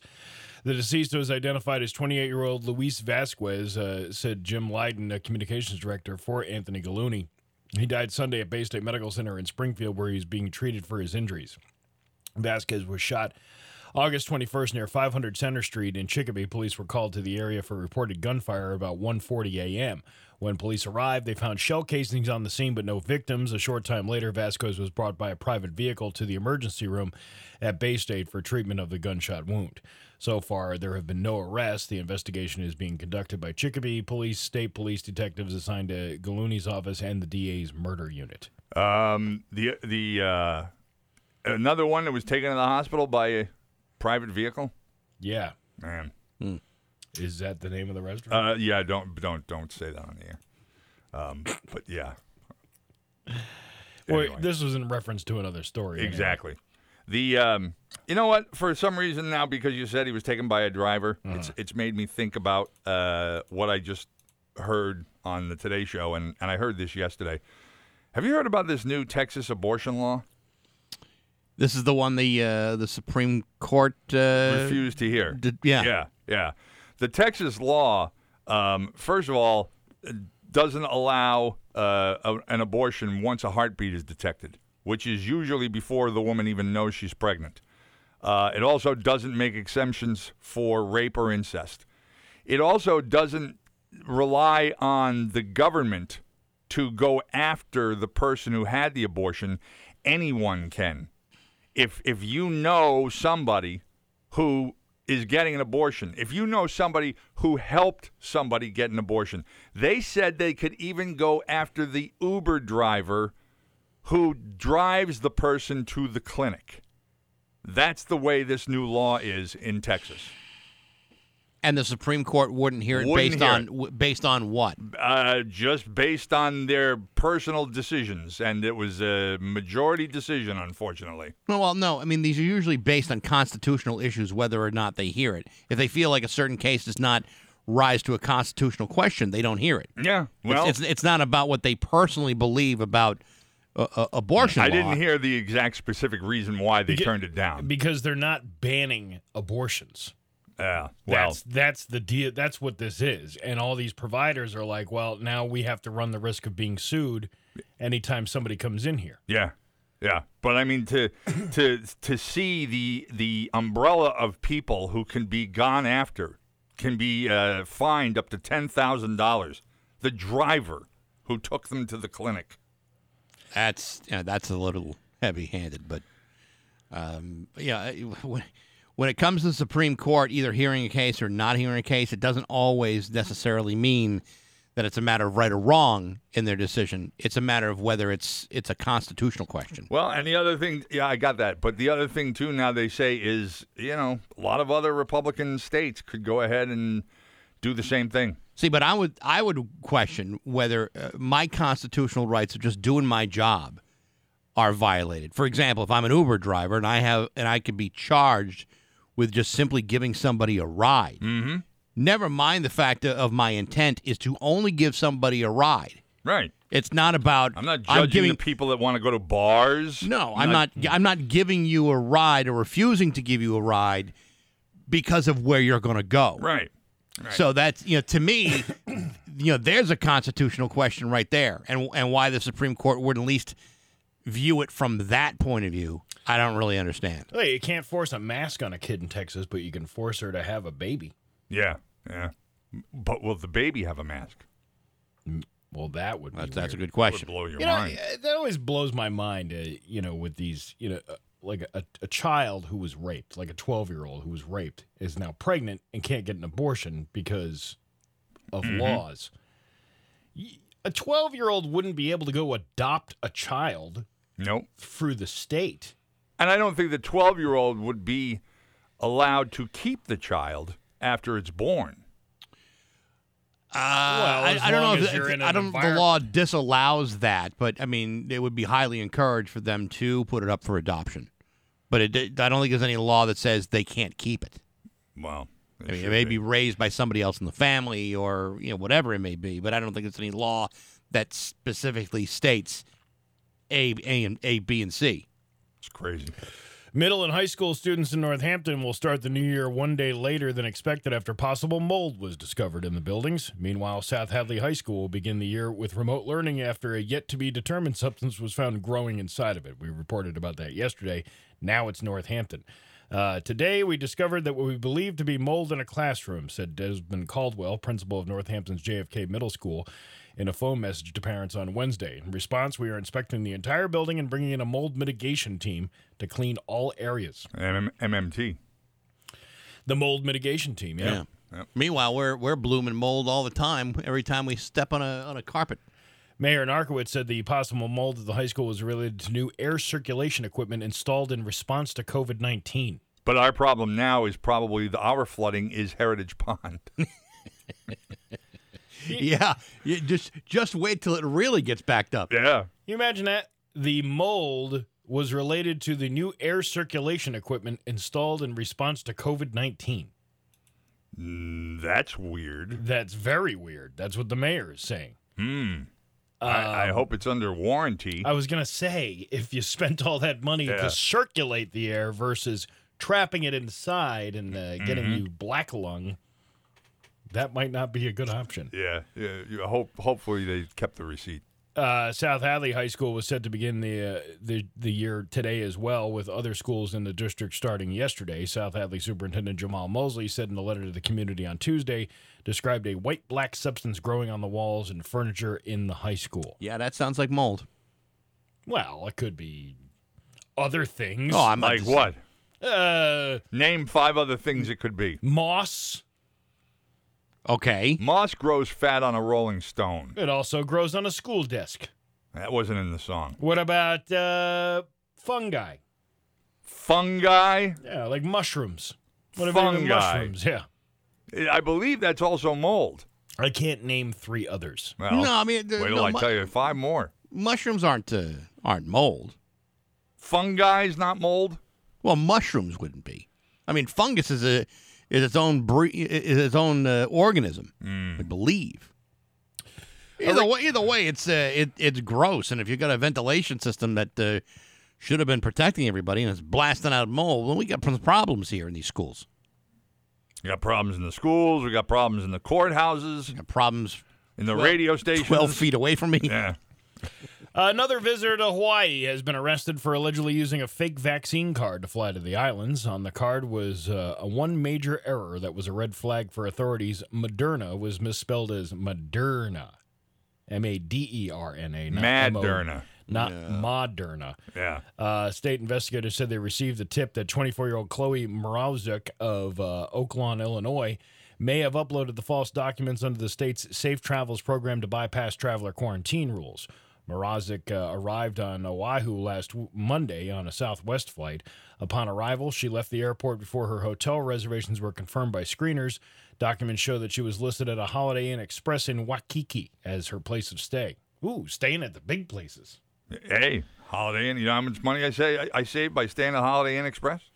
Investigators checked with the hotel and they said there were no reservations under her name. As Marazic uh, went about her trip in Oahu, investigators were gathering details over the alleged fake vaccine card.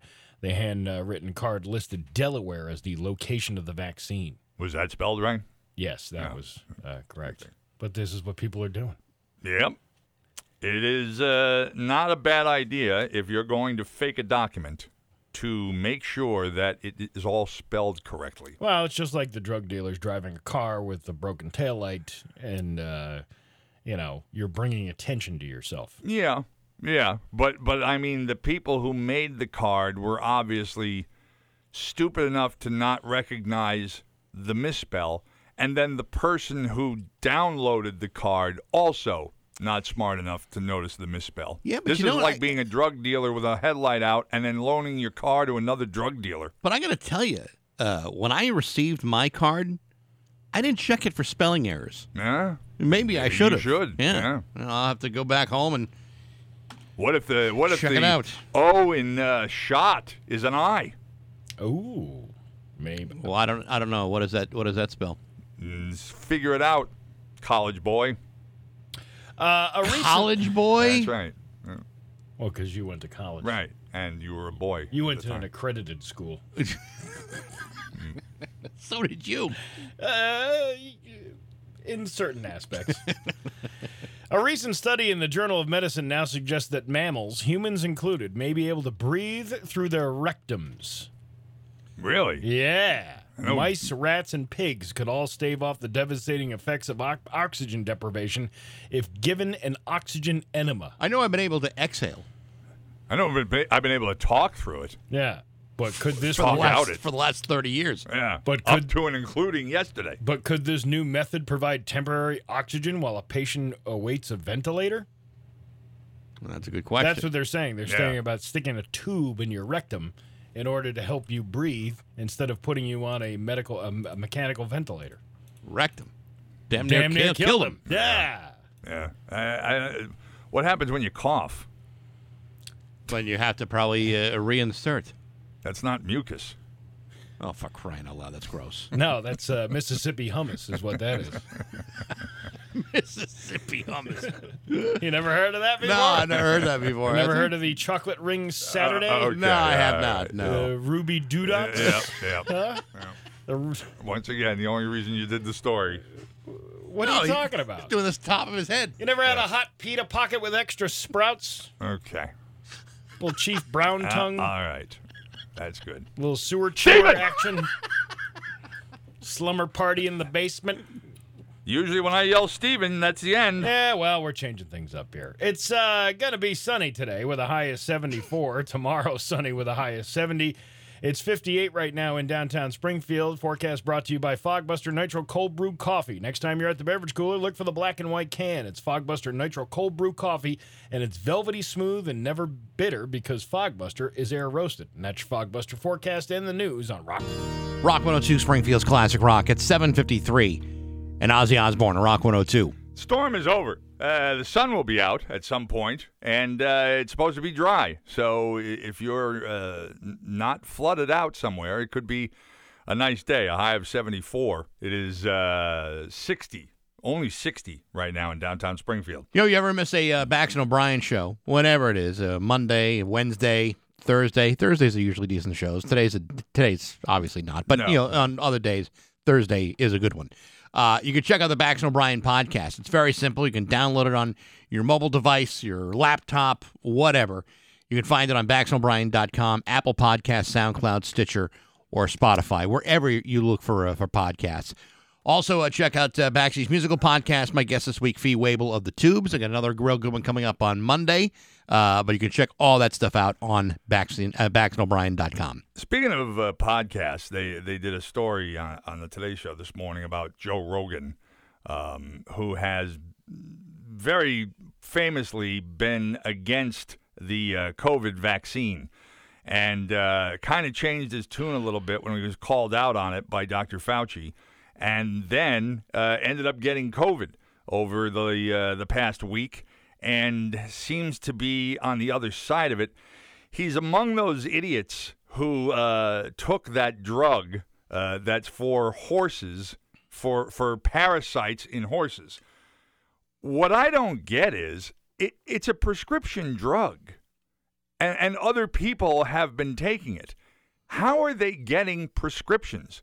I, I mean, it amazes me sometimes what a prescription drug can be. I'm currently taking a prescription. I'm currently using a prescription toothpaste. I- Really? Yes. I was, I'm like, can I get strung out on this stuff, man? What's the street value? I was gonna say, how, how many people are there in rehab Yeah. with the bright, shiny teeth? Because they because they brush their teeth too much. But how are these people getting this horse drug if it's a prescription? Well, you know, the thing is, I think if you try hard enough, you look around enough, you can find a doctor to write you a script for nearly anything. Okay. But then what about the pharmacist? I mean, I know the pharmacist is not going to ask you whether you own a horse and can you prove it, but I got to believe that there's a spike in these prescriptions now, and it might make even the druggist a little suspicious. It might, and you would think that for the rest of us, they would probably contact either your doctor or your insurance company to find out whether they would pay for it or whether the prescription is real. But if you're Joe Rogan and you sign a hundred million dollar contract to uh, put all your podcasts up on Spotify, you can probably pay for it yourself. I, I, I just, I don't understand that. I know, but Prescription toothpaste. you would think that it would be impossible to get if it were that controversial, but Mhm. maybe not so much. I just hope I don't have any withdrawals. yes, because imagine the DTs Oh, from man. your periodontal disease. Yeah. It's 756 on Rock 102. Packers, September 12th. After Rock 102, Springfield's Classic Rock. It's 809 and Bon Jovi on Rock 102. the uh, Roderick Island, uh, Ireland courthouse was closed last week uh, because it is deemed to be unsafe. Yesterday, a lawsuit was filed by Hampden County Register of Deeds Cheryl Coakley Rivera to keep that place closed until certain conditions are met. And the attorney representing uh, Cheryl in that lawsuit is on the phone with us, uh, Laura Mangini. Good morning, Laura. How are you? Hi guys, how are you doing? Very good. Laura, my first question is don't you have to go to court to file a lawsuit? Uh, we do, but in this case, with COVID, everything has turned electronic. So I was actually able to file the complaint electronically through the electronic filing system with the courthouse. I so the complaint is actually filed as of yesterday. You know, as someone who uh, has gone to that courthouse multiple times, like yourself, I'm sure you know the conditions that, that are that are being talked about, and you know how unsafe this this building has been. It sounds like the Massachusetts trial court has just either refused to listen to the complaints or just doesn't want to take the full responsibility for either closing it, demolishing it, or building a new one. What what is your take on on on what they are doing or not doing in this situation? So as you mentioned, you know, there's been a long-standing history of environmental concerns at the Roderick Ireland Courthouse.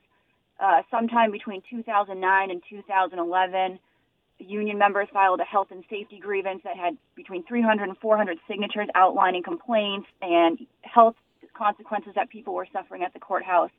There's been a history of a number of people um, becoming sick. Two judges in the same lobby died of ALS, and a third employee that was located right above their lobby also died of ALS. Um, and since 2018, there's been an environmental committee that's been working with CJAM in an effort to try to resolve these environmental issues, including mold, including the HVAC system, including fiberglass that's in the air. What we've seen is that the trial court is really just putting a band aid on the situation instead of actually fully addressing all of the issues. So they'll come in and they'll do the mold remediation and they'll do a deep cleaning. But then in a couple of weeks, a couple of months, the mold is back and we've got the pictures in the complaint to document it. Um, it's gotten worse, especially since COVID closed. It's been worse. Um, the pictures that are contained in the complaint are all pictures from 2021 and 2020 when people came back to the courthouse. You know, there's mold on the witness witness chairs in the courtrooms where witnesses have to come in and testify.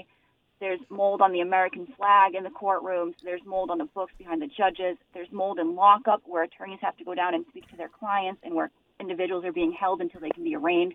It's just a horrifying situation all around. Laura, I, I think there's a lot of people, us included, who uh, until last week were pretty ignorant as to what the Massachusetts trial court is. It's kind of been explained to us uh, since then, and, and I got a little bit of an understanding here, but I don't know whether or not they discipline judges. Is it their responsibility to close this building, or could one of the judges who works in the building issue an emergency injunction that the building be closed? So right now we have filed a request um, for that emergency order that you just mentioned. It's called a temporary restraining order, um, and it is in front of right now a judge in Hampden Superior Court. I am hopefully expecting a ruling this morning. Um, what we did ask was that if the judge in Hampden Superior did not think that he had the ability to rule on such issue, that he immediately send it up to the Massachusetts Supreme Judicial Court, who has authority under a certain statute to um, look at what's going on at the courthouse, deem it a sick building, and close it down if necessary. And then the Massachusetts trial court would have to follow the ruling of the SJC, or I, I mean, what? How high up on the the hill is the Massachusetts trial court? So the so uh, we sued Justice Paula Carey in her capacity as the Chief Justice of Administration and Management of the trial court, along with a number of other defendants who are all involved with facilities and maintenance. And they are responsible to make sure that the building is safe for people to come into and to work at. And if uh, the court, either Hampden Superior or the SJC, issues that temporary restraining order, they are bound by that restraining order until a new ruling is issued. So what we did was we asked for the temporary restraining order and also a short notice to give the defendants a chance to come in and explain what they're doing and why they think the courthouse should remain open instead of, you know, being closed and a new courthouse being found. This is Attorney uh, Laura Mangini on the phone. This this is set up as a uh, as a class action lawsuit, and right now, uh, according to to the Mass Live article, Cheryl Coakley Rivera and Judith Potter uh, are the only two uh, plaintiffs on on the uh, you know on the complaint or on the lawsuit. Do you expect more people to join in on this, and, and if so, what kind of damages are are you are you looking for here? We're hoping that more people will join. We had to move rather quickly on this um, because we the courthouse was actually originally going to reopen as of yesterday. So we moved quickly to get the case filed to get the temporary restraining order. Um, a new issue was ordered yesterday by Justice Carey, keeping the courthouse closed till next Tuesday um, while they continue their alleged remediation efforts.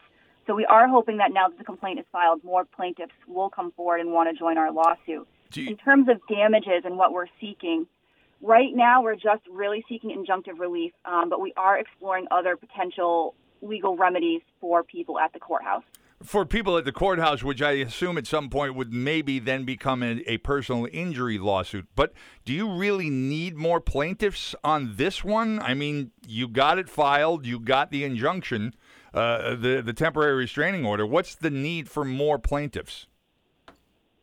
There really isn't a need um, for more plaintiffs. I think it would just be a strong showing of solidarity uh, for Western Mass for against the defendants that everyone in Western Mass knows we need a new courthouse, knows that what's being done is just a band aid and not a real solution, and that they're you know they're standing with Cheryl Coakley Rivera to Was- try to help get this done. The other the other day, the governor was seen in a, in a press conference saying that the building belonged to the trial court, not to the state, and therefore he had no jurisdiction. Was he riffing that off the top of his head, or was he told that by the by the trial courts that he doesn't have the jurisdiction? Uh, I'm not sure what the governor was told, and I didn't get a chance to see the press conference. Um, but there is a separation of powers issue, which is why we did not name the governor as a defendant in our lawsuit. And he cannot overrule the mass trial court and order the building closed.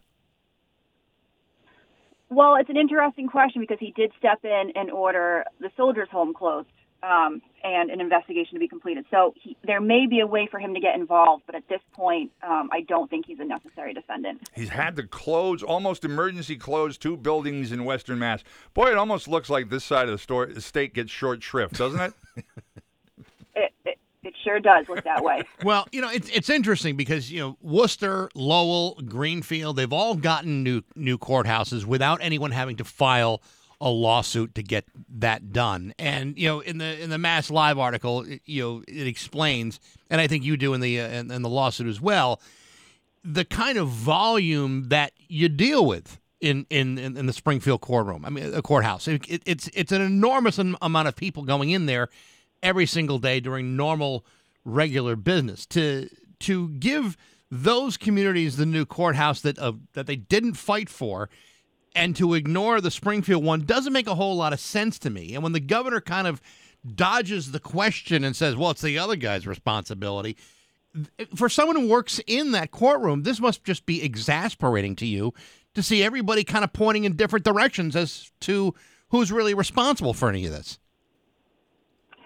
It is, and I can tell you, um, in terms of other counties getting new courthouses, there is a list. Uh, I think a study was done a couple of years ago in which the trial court CJAM went through and developed a list to do. It's a, I think it's a 10 or 20 year plan to revamp all the courthouses in Massachusetts.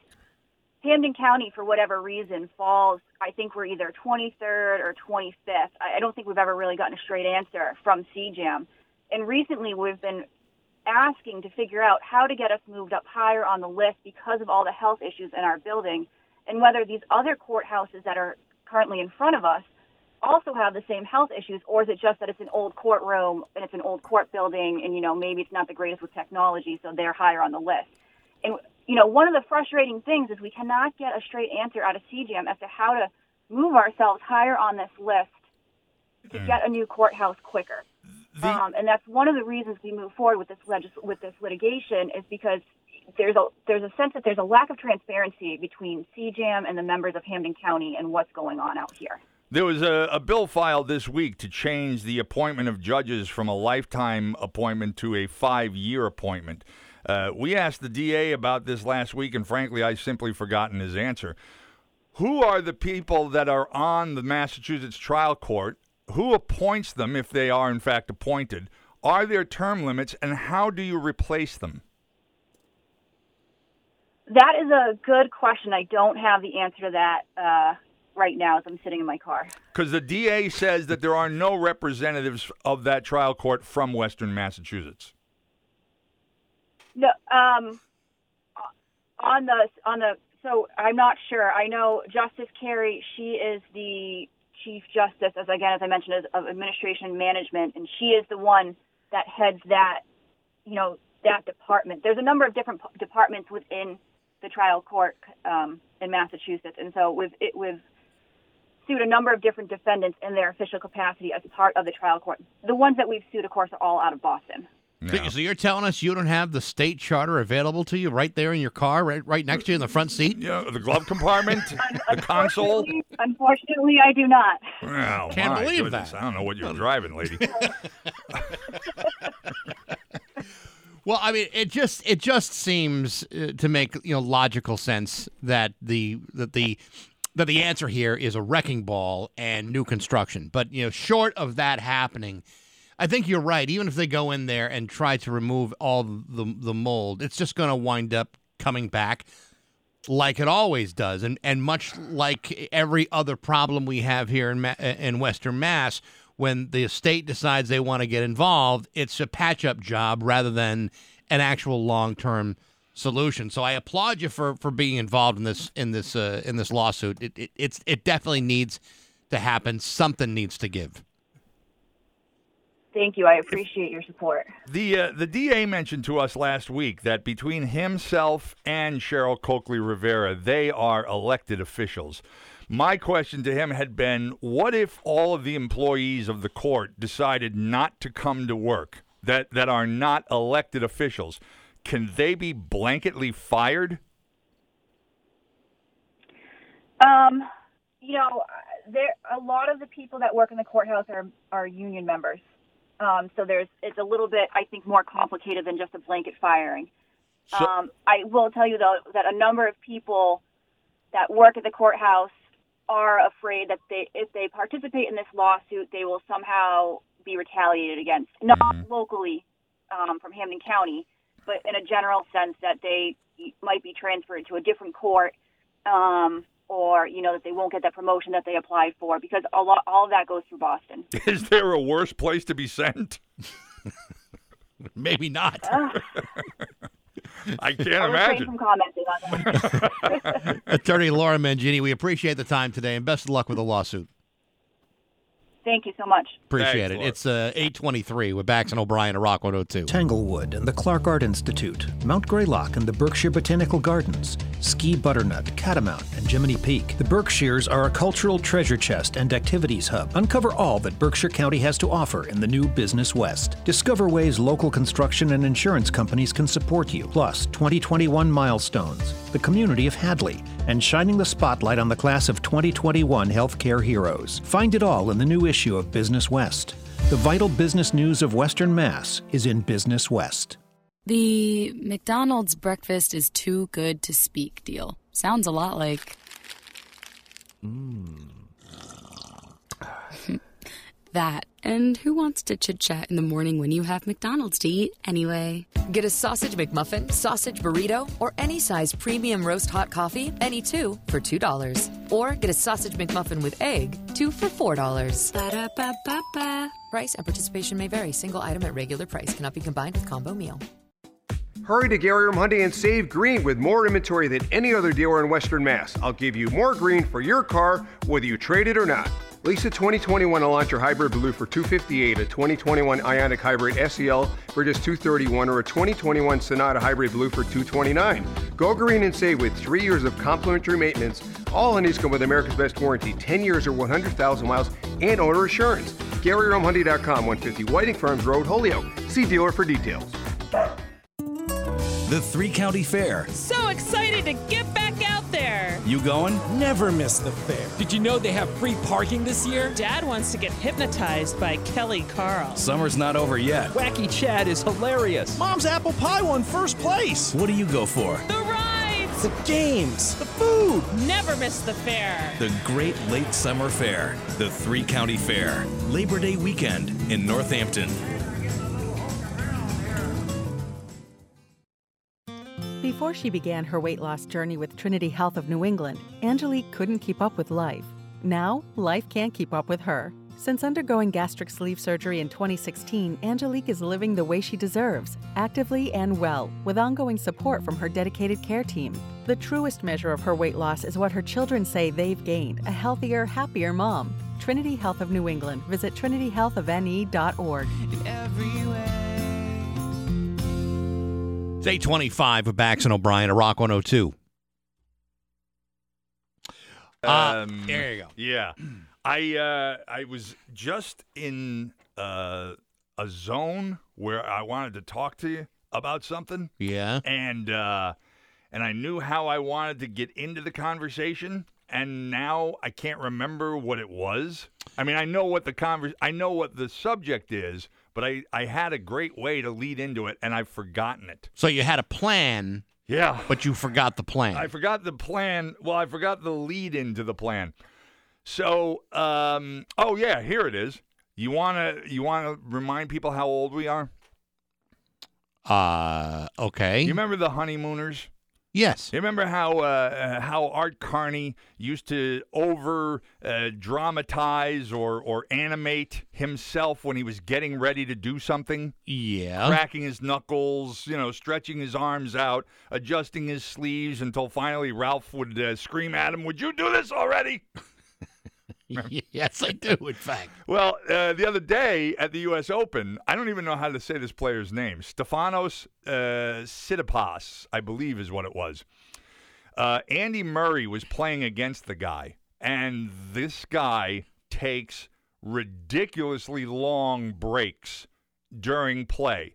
You're allowed two off-court breaks during a best of five set. This guy left the court, went to a bathroom.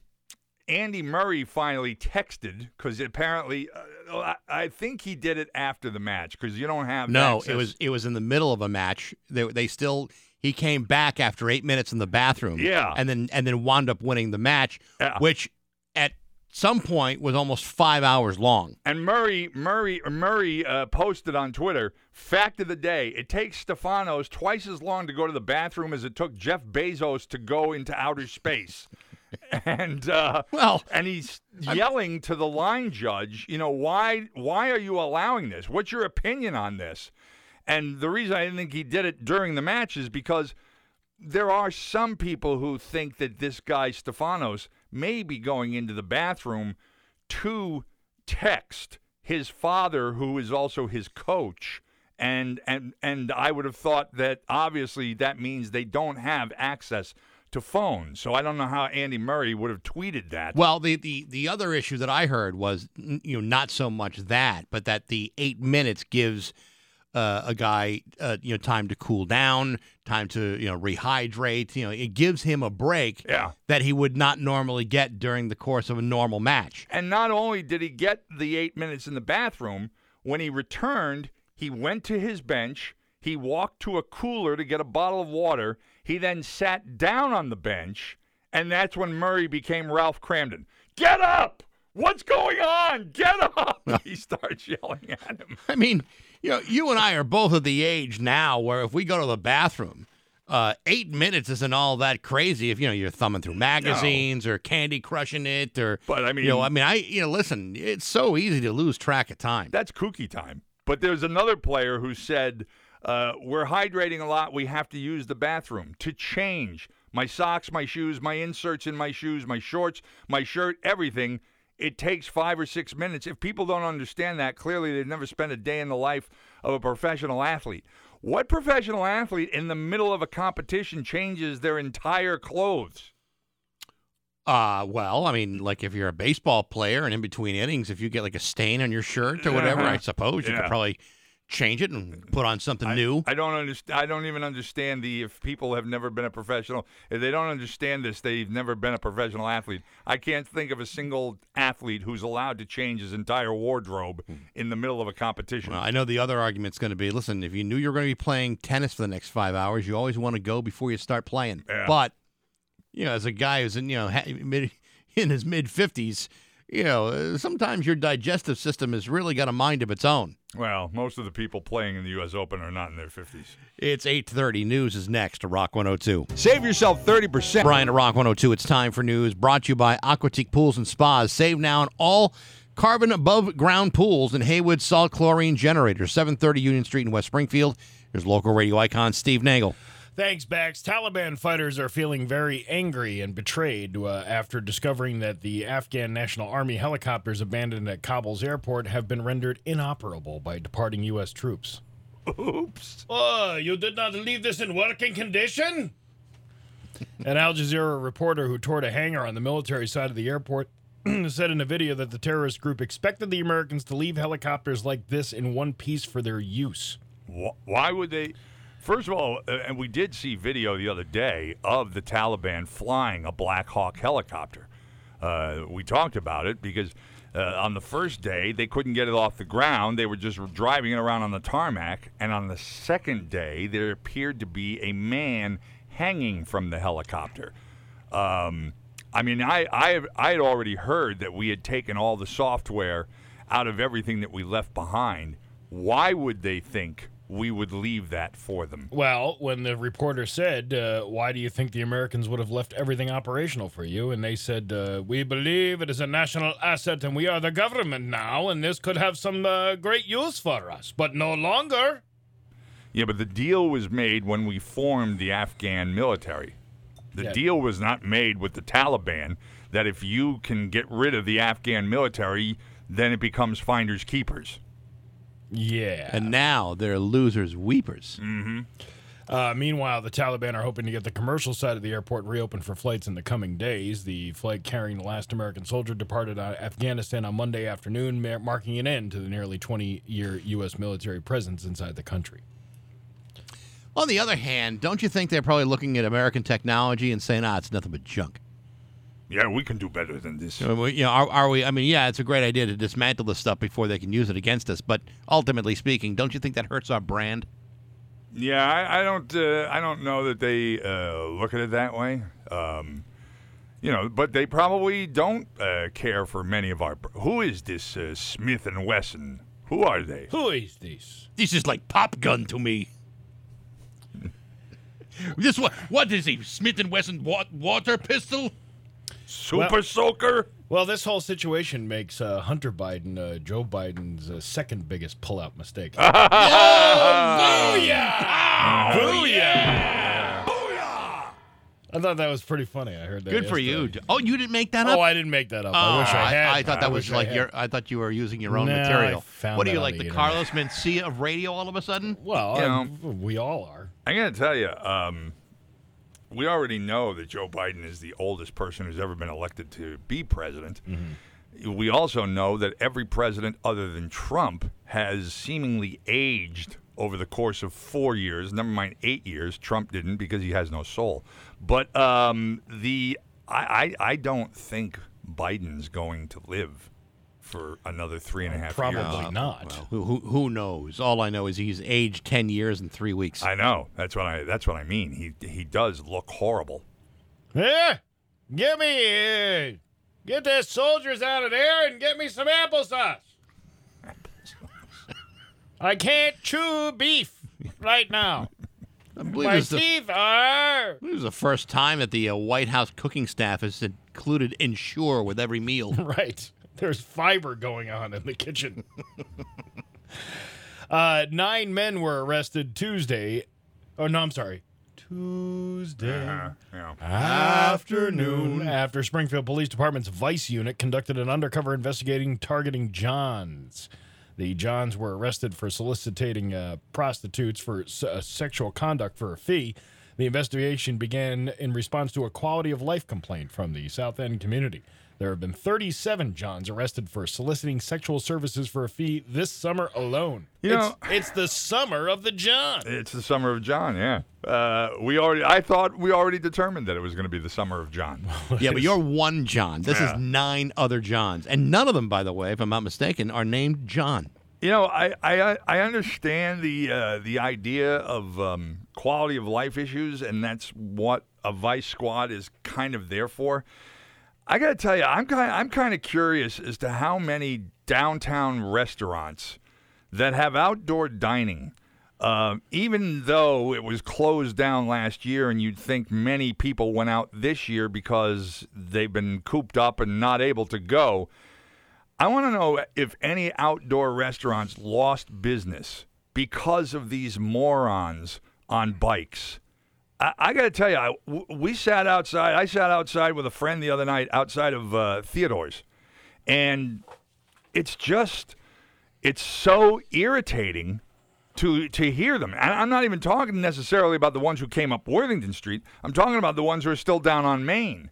I, I could see where it might scare people off, It- and I'm kind of curious as to if anyone lost business. I, I, it may scare people off, but you know those places like uh, you, you know Theodore's, uh, Nadim's, the Fort, you know all those re- you know, all those bigger bigger restaurants downtown. I don't think are losing business as a result of that, but everybody there is pretty damn sick of their behavior. I can tell you that. I, I can I can see myself saying I'm not coming back here again because of this. See, but but the the weird thing about it is, it's everywhere in the city, and it's not just in, in Springfield. It's it's starting up in other communities too. Yeah, So, but it's I mean, I- loudest in the city. It's loudest downtown because of the buildings. Sure, but are, you, are you not going to go to your favorite places simply because of that? For me, I'd say no, but I, I don't have to like it. Well, I mean, for somebody who, you know, for people like you, you could say, well, I'm just going to go inside. Uh, you know, for people like me who can't take that option, I might say, I'm not going downtown. I might pick another place. Uh, I, I just. It's uh, it's a shame. You're talking about quality of life issues where they go out and they arrest all these Johns. The quality of life from these, and I realize it's easier to arrest a John than it is to stop one of these kids on the bike. But man, it is so freaking irritating. I'll tell you what. I, mean, I mentioned this before, and I, and I think they finished it, and it looks fantastic at uh, SEMA on Boston Road in Wilbraham, the old Horizons. They just completed their uh, their porch covered. It's gorgeous what they what they were able to do. It's absolutely beautiful, It's- Yeah. and it's a good. Do you know if they're using it yet? Um. Well, I mean, I drove past it in the rain, so I mean, Yeah, you know, I, yeah. obviously there's nobody there yet. But, did you see tables? Could you see tables? you know, it's Not from the road? elevated. It, it's elevated, and from where I was sitting, I couldn't quite see. Mm. But it, but it real, but they, I think they did a beautiful job with it. I want to check that out. You're yeah, making you this whole thing up anyway.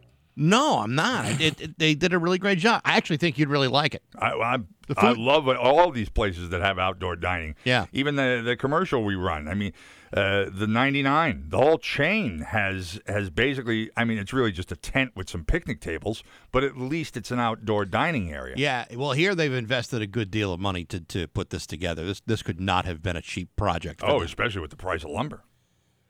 yes, especially with the price of lumber, and, And it appears to be a lot of wood. Oh yeah. The price of lumber is ridiculous right now. Yeah, it's the wood that makes it good. Did you say ridiculous? I did say ridiculous. I meant to say ridiculous. Mm-hmm. Uh, fewer than it's been th- fewer than three years since recreational cannabis dispensaries opened in Massachusetts. Gross sales have surpassed two billion dollars. Regulators announced on Wednesday. At the close of business uh, Tuesday, the state's mandatory seed to sale tracking system showed that sales had reached two billion nine million seven thousand four hundred and seventy-eight dollars. Imagine that. And uh, that's even with stupid taxing. You know, the way the way they tax this stuff uh, is ridiculous, but yet they still made almost $3 billion.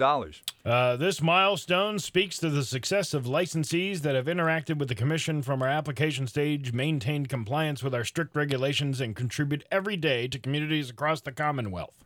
That's according to uh, C- Commission Executive Director Shawn Collins. There was an article on Mass Live yesterday. It was uh, very interesting. It talked about how um, you know many people are are giving up drinking uh, because of cannabis and whatever form of THC they choose to consume. There is something called the Wynk Wagon. That's W Y N K. It's a travel. It's a tractor trailer that's traveling across the country, and it was recently in uh, Massachusetts. They have uh, they create a THC infused seltzer, and what they do is they pull up to a dispensary, and they run some kind of an operation from the truck to the dispensary back into the truck again for canning so that the product itself never really leaves the dispensary. Therefore, it's legal for them to do this. Hmm. The tractor trailer is outfitted with all the elements needed to make a seltzer power, air, CO2, processing equipment to flavor, and carbonated water. Designed so the truck pulls up to a dispensary. As long as there's space to set up a canning line, the wagon does everything else. They can make 20,000 cans in one shift. Damn. That's, Yeah. a, that's a lot. Yeah, that, that's and that sounds pretty cool, man. At $10 a can. Uh huh. That's uh, that's we're pulling down ten thousand dollars a can. for, $10,000 a can. yeah. So But it- it's, it's so is it? This is like a glorified Soda Stream almost, yeah, pretty much. but with uh, with a with a THC additive. right, and using the dispensary as part of the production process. You know, you could take your own soda stream and uh, go to uh, a place like Canna Provisions, perhaps, and then pick yourself up some tincture and then put that into the uh, the soda stream itself, and you got your own infused thing. You See, don't even Steve, need I, I believe middleman. it's pronounced sphincter. Yeah, I don't know about that. By the way, it's only five dollars a can. It comes in an 8.4 ounce can. Each one has 2.5 milligrams of THC and 2.5 milligrams of CBD, and it's only five dollars a can. Well, for because it's eight ounces. If you Right. d- most of them are selling the uh, twelve to sixteen ounce cans, Mhm. and they're ten bucks. Yeah, even though you're only getting the same amount of cannabis right inside. Right. The uh, FTC. Do you know what that stands for? Uh, the f- uh, floral. Um, it's the it's the. Uh, Uh, you're thi- no, no, no. That's FTD. This is a sexually transmitted disease. no, no, no. That's an STD. You're thinking of that uh, car oil treatment. No, that's STP. No, no, no. You're thinking of the thing that that Indians live in. No, No. that's a TP. No, no, no. That's that's an abbreviation for toilet paper. Yeah, yeah, yeah. That's what a child does when it urinates. PP. Oh, PP. PP. Ah, yes, yes. Anyway, the Federal Trade Commission, this is what we were looking for, is investigating why McDonald's ice cream machines are always broken, according to a report from the Wall Street Journal. The WSJ reports that the FTC, see how like I use my acronyms, sent letters to McDonald's franchisees over the summer asking what's going on with the ice cream machines. The FTC declined to comment uh, to the Wall Street Journal. The report says owners have complained about how complicated the machines are and that fixing them when they break is hard. According to the report, the FTC wants to learn how suppliers and equipment are reviewed and whether or not restaurant owners are allowed to work on the machines in their own stores. See, basically, it's one of these you have to call a contractor out to fix the damn thing. So when it does go down, you're calling a repair shop. You're not having anybody in house do it because Mhm. most of that equipment is leased. Know, you wonder why would McDonald's corporate do that? Yeah, I mean, I'm, obviously the franchisees have to follow all the rules of corporate, and if corporate buys a piece of equipment that requires that kind of servicing, you know, Well, why it- would they do that? It's an old, old standing contract with the company that makes these machines, and that's and that's been the problem. But you know, from the hmm. consumer point of view, a few years ago, my kids wanted a Shamrock Shake, and damn it, we had a hard time finding a McDonald's that could make one. Because you were looking in October.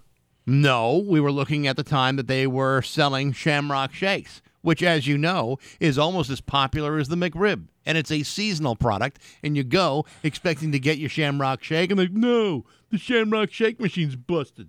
The Shamrock Shake machine was busted. It's or basically the Shake It's the same thing. It's the same machine. Yeah. Oh, it's the same machine that makes the ice cream too. Yeah. Oh, yeah. So I mean, you know, if you're a if you're a consumer, know, that's uh, and you're looking forward to your Shamrock Shake, and you can't get one because the contract prevents the franchisee from uh, fixing his own machine. Well, yeah, the whole system's uh, ruined.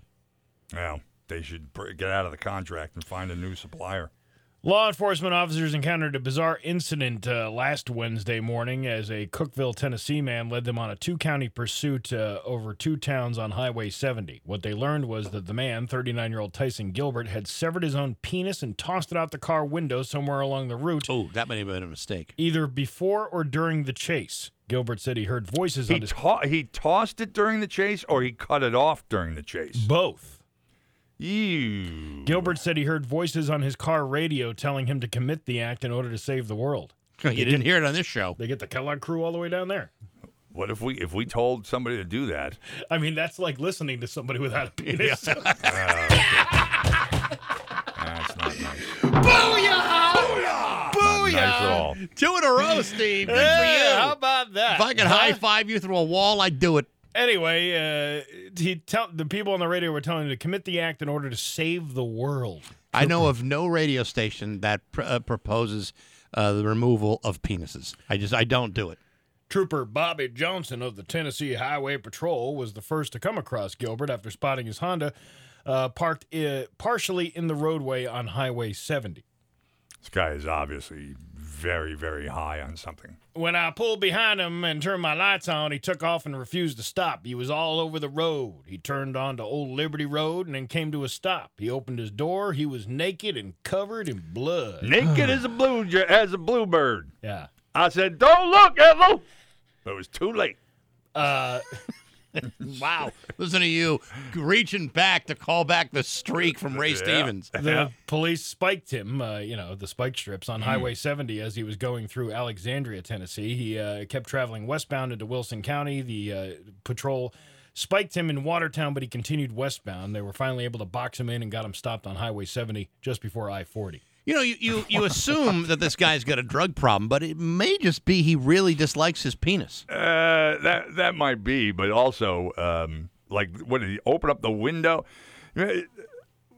Remember, um, like, uh, my dad smoked. Your dad smoked too, Steve. Do you do you remember Just how? smoke with the windows up? They, well, but but remember how they would open the window like just a, an, an eighth of an inch Yeah. so they could put the lit cigarette out the window? Right. Yeah, so all of a sudden you got this tallywhacker flying back in the window because you didn't put it out the right spot. Right, right. I only need to lower the window a little bit to throw this penis out. Ah, Dad.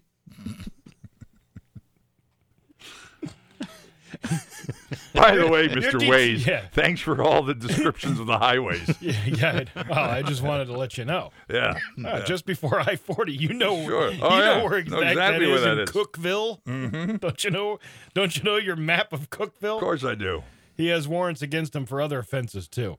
No Uh, kidding. Yeah, it's detachable penis, man. I was going to say, but those things are the least of this guy's problems. detachable penis. Well, that's a classic. Your uh, Pioneer Valley forecast today going to be mostly sunny with a high of 74. Tomorrow, sunny with a high of 70. It's 61 right now in downtown Springfield. I'm Steve Nagel, and that's the news on Rock 102. Ah.